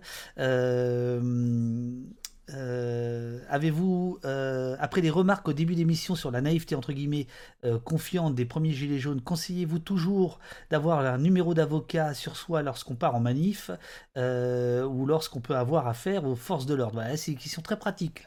C'est le bricolage. Alors, monsieur bricolage, vous pouvez nous répondre par rapport à ça euh, oui, ben après, je, il faut savoir qu'il y a un système de permanence d'avocats dans tous les barreaux, euh, ce qui signifie que même si vous n'avez pas de numéro d'avocat sur vous, dans votre portable ou autre, euh, vous pouvez demander à ce que la police contacte un avocat qu'on appelle commis d'office, mais en fait, c'est des avocats de permanence qui vont vous assister sans frais pendant l'entretien d'une demi-heure pour vous expliquer vos droits, le cadre de la garde à vue, etc. Et ensuite, lors des auditions, euh, euh, s'il y en a, ce qui est en général euh, le cas. voilà. Après, le législateur, encore une fois, a prévu des droits pour les garder à vue et c'est important de les utiliser. Euh, la garde à vue, vous êtes chez les policiers, c'est inconfortable euh, au possible comme situation. Euh, votre seul ami, ce sera votre avocat pendant ce moment-là. donc, ça peut être intéressant de solliciter l'intervention de l'avocat. Je parle là vraiment d'une dimension qui est même pas juridique, qui se posera évidemment, puisque il est aussi là pour pour faire en sorte que la garde à vue se passe bien et que euh, vous puissiez euh, vos droits soient respectés, mais il y a aussi quasiment une dimension psychologique. voilà, la présence de l'avocat en garde à vue, elle est récente. elle date d'il y a seulement quelques années, une dizaine d'années en gros. donc il faut pouvoir exploiter les droits qu'on conquiert année après année. Euh, question qui, arrive immédiatement, c'est la question de la comparution immédiate. Votre avis, c'est quoi? Il faut accepter ou pas? Ben, on ne peut pas refuser une comparution immédiate. La seule chose qu'on peut faire, c'est demander un délai. Euh, mais par contre, si le procureur a, décidé que vous passiez en comparution immédiate, vous passerez en comparution immédiate. La question qui se pose, c'est est-ce que je passe tout de suite, euh, suite à ma garde à vue, et est-ce que j'accepte euh, d'être jugé immédiatement, ou est-ce que je demande un délai qui est de droit, ça veut dire qu'il ne pourra pas être refusé par le tribunal, pour mieux organiser ma défense je pense qu'il y a une position politique et une position pratique la position politique, c'est de dire que euh, c'est une justice d'abattage qu'il faut absolument euh, dénoncer et qu'on ne peut pas bien juger euh, quand on juge dans l'urgence. même les magistrats le savent, c'est le but d'une comparution immédiate, c'est d'amener une réponse pénale immédiate et surtout d'essayer d'amener le plus de gens en prison rapidement. pour un avocat, c'est des conditions d'intervention qui sont extrêmement difficiles parce que vous devez organiser une défense et réunir des pièces en seulement quelques heures. donc, c'est pas de la bonne justice. Donc la position politique, elle est de dire qu'il faut euh, absolument euh, le plus possible renoncer à euh, être jugé immédiatement et donc bénéficier de ce droit au délai que vous avez pour être jugé quelques semaines après. il y a une position plus pragmatique qui peut être de dire, bah, par exemple, si j'ai une composition de jugement qui est très bonne, est-ce que j'ai vraiment intérêt à être jugé dans trois mois de jugement très bonne, ça veut dire des, des... des magistrats qui sont plutôt pas extrêmement sévères. Euh, par exemple. Et ça, c'est la technique, euh, voilà, hein, euh, c'est une question d'opportunité d'une certaine manière. et il y a aussi un phénomène qui est simple, c'est qu'il y a des gens qui préfèrent être jugés tout de suite parce qu'ils préfèrent être débarrassés de cette question-là, euh, quitte à risquer un passage en prison, mais ils réclament d'être jugés de suite, ou alors parce que parfois, ils ont trop confiance dans le système en se disant, je vais ressortir libre du tribunal. Euh, et c'était d'ailleurs beaucoup le cas avec les Gilets jaunes, qui étaient convaincus qu'ils euh, allaient pouvoir plaider leur cause et que le juge allait comprendre. Et en fait, ils sortaient pas du tout du tribunal, ils sortaient dans un fourgon de police direction la maison d'arrêt. question pour, Lionel, est-ce que vous avez des, des, des liens avec ou des retours euh, avec vos rapports euh, qui, pourraient provenir d'organisations internationales ou d'organisations euh, nationales. Est-ce que, vos rapports sortent de, Lyon et de sa, région? Est-ce que vous avez des échos en dehors de, au-delà de, du Rhône?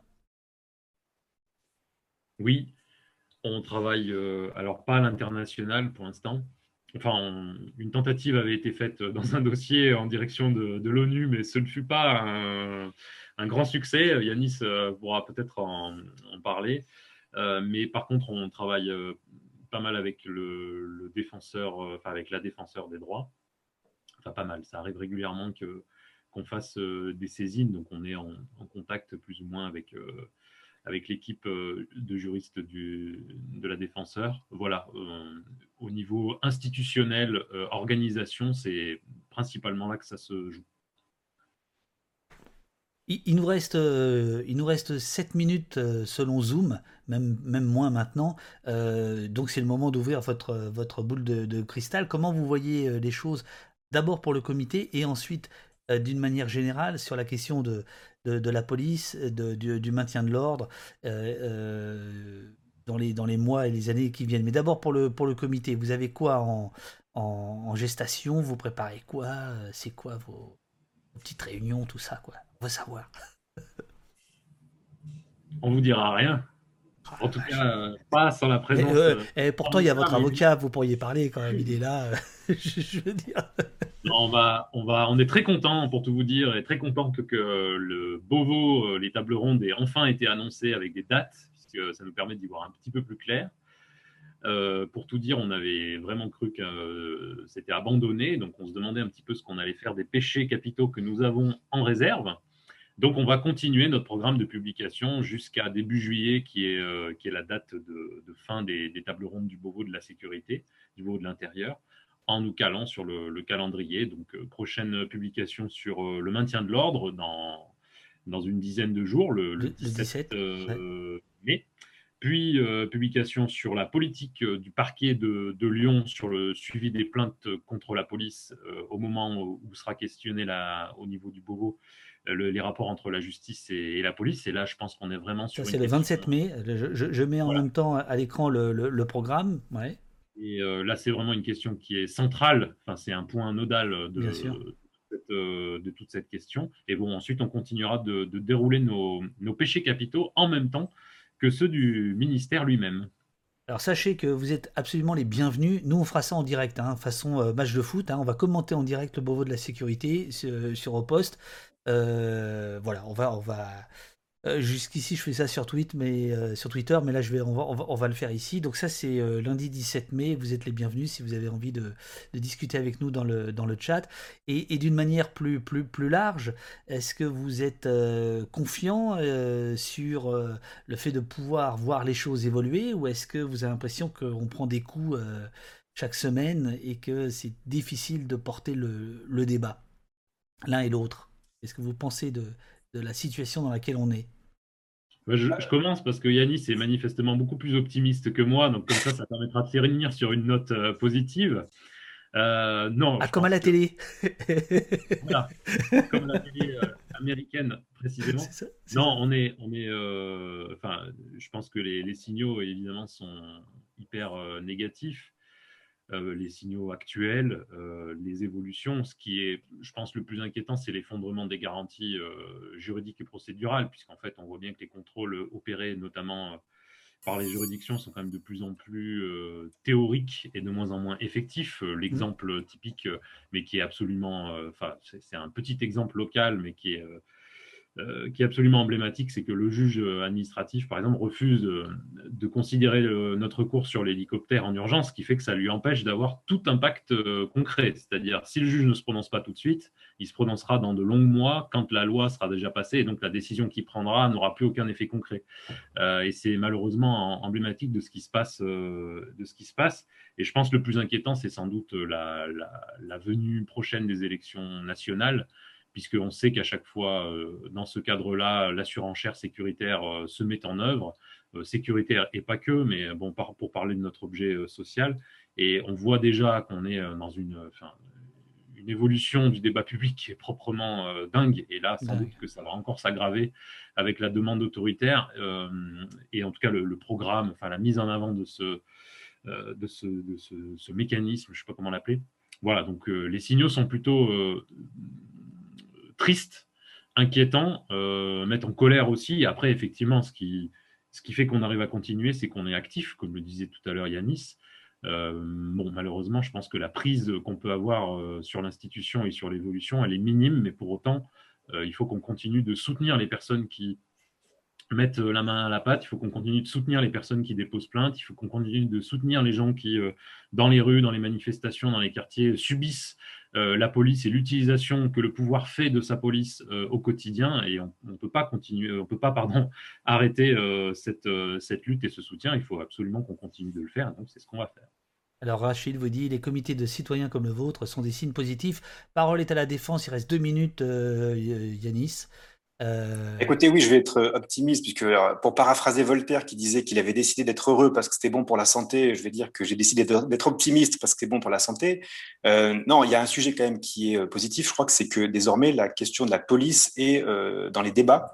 La question du maintien de l'ordre aussi, ça veut dire qu'on discute de ces sujets-là, et par exemple aujourd'hui avec vous, et on considère plus qu'il y a une seule technique de maintien de l'ordre, que tout ça coule de source. on réalise que par les travaux des universitaires, des journalistes, etc., on comprend que les choses se passent parfois autrement ailleurs. et si on prend par exemple l'évolution aux États-Unis, où on a quand même une police qui est historiquement nombreuse, militarisée, etc., on est étonné, par exemple, quand on voit que tout le phénomène de euh, baisse des moyens de la police dans des villes aussi grandes que New York entre dans les débats. Euh, bon, il n'y a pas de raison que ce soit différemment euh, en France dans quelques mois ou dans quelques années. Lionel, si vous avez le temps, parce que je crois qu'il reste quelques secondes, on demande comment vous aider financièrement? Est-ce que c'est possible? Est-ce que sur le site, est-ce que les gens peuvent donner des sous? Ah, il est parti. Oui, non, non, je suis là. Pour l'instant, concrètement, ça passe par la, par la Ligue des droits de l'homme du Rhône, donc il faut adresser un chèque à la Fédération du Rhône de la Ligue des droits de l'homme euh, à Lyon. Ok, super. Avec la mention euh, comité euh, de liaison contre les violences policières. Merci pour cette initiative. Et en tout cas, effectivement, c'est fort bienvenu. Merci à vous deux. Désolé pour les pour les, pour les pains techniques qu'on va bientôt résoudre. en tout cas, c'était, passionnant. Bravo pour votre boulot, votre sérieux, votre rigueur. et puis ce numéro du duettiste, là, le pessimiste, l'optimiste, ça rappelle des choses, hein, le bon, le méchant. Hein. c'est très bien fait. C'est, très très bien fait. bravo, bravo à vous deux. Passez une bonne journée. voilà, vous avez plein de, plein de remerciements et de, félicitations dans le, dans le chat. L'émission sera... Ah bah voilà, ça coupe les amis, mais qu'est-ce que c'est que ce bazar? Mais qu'est-ce que c'est que ce bazar? Euh, Voilà, il est 11h16, euh, je vous euh, propose de faire une, courte pause technique, c'est-à-dire, vous me connaissez, d'aller me chercher un petit peu de café. J'espère qu'il en reste dans la cafetière, sinon ça sera un peu plus long.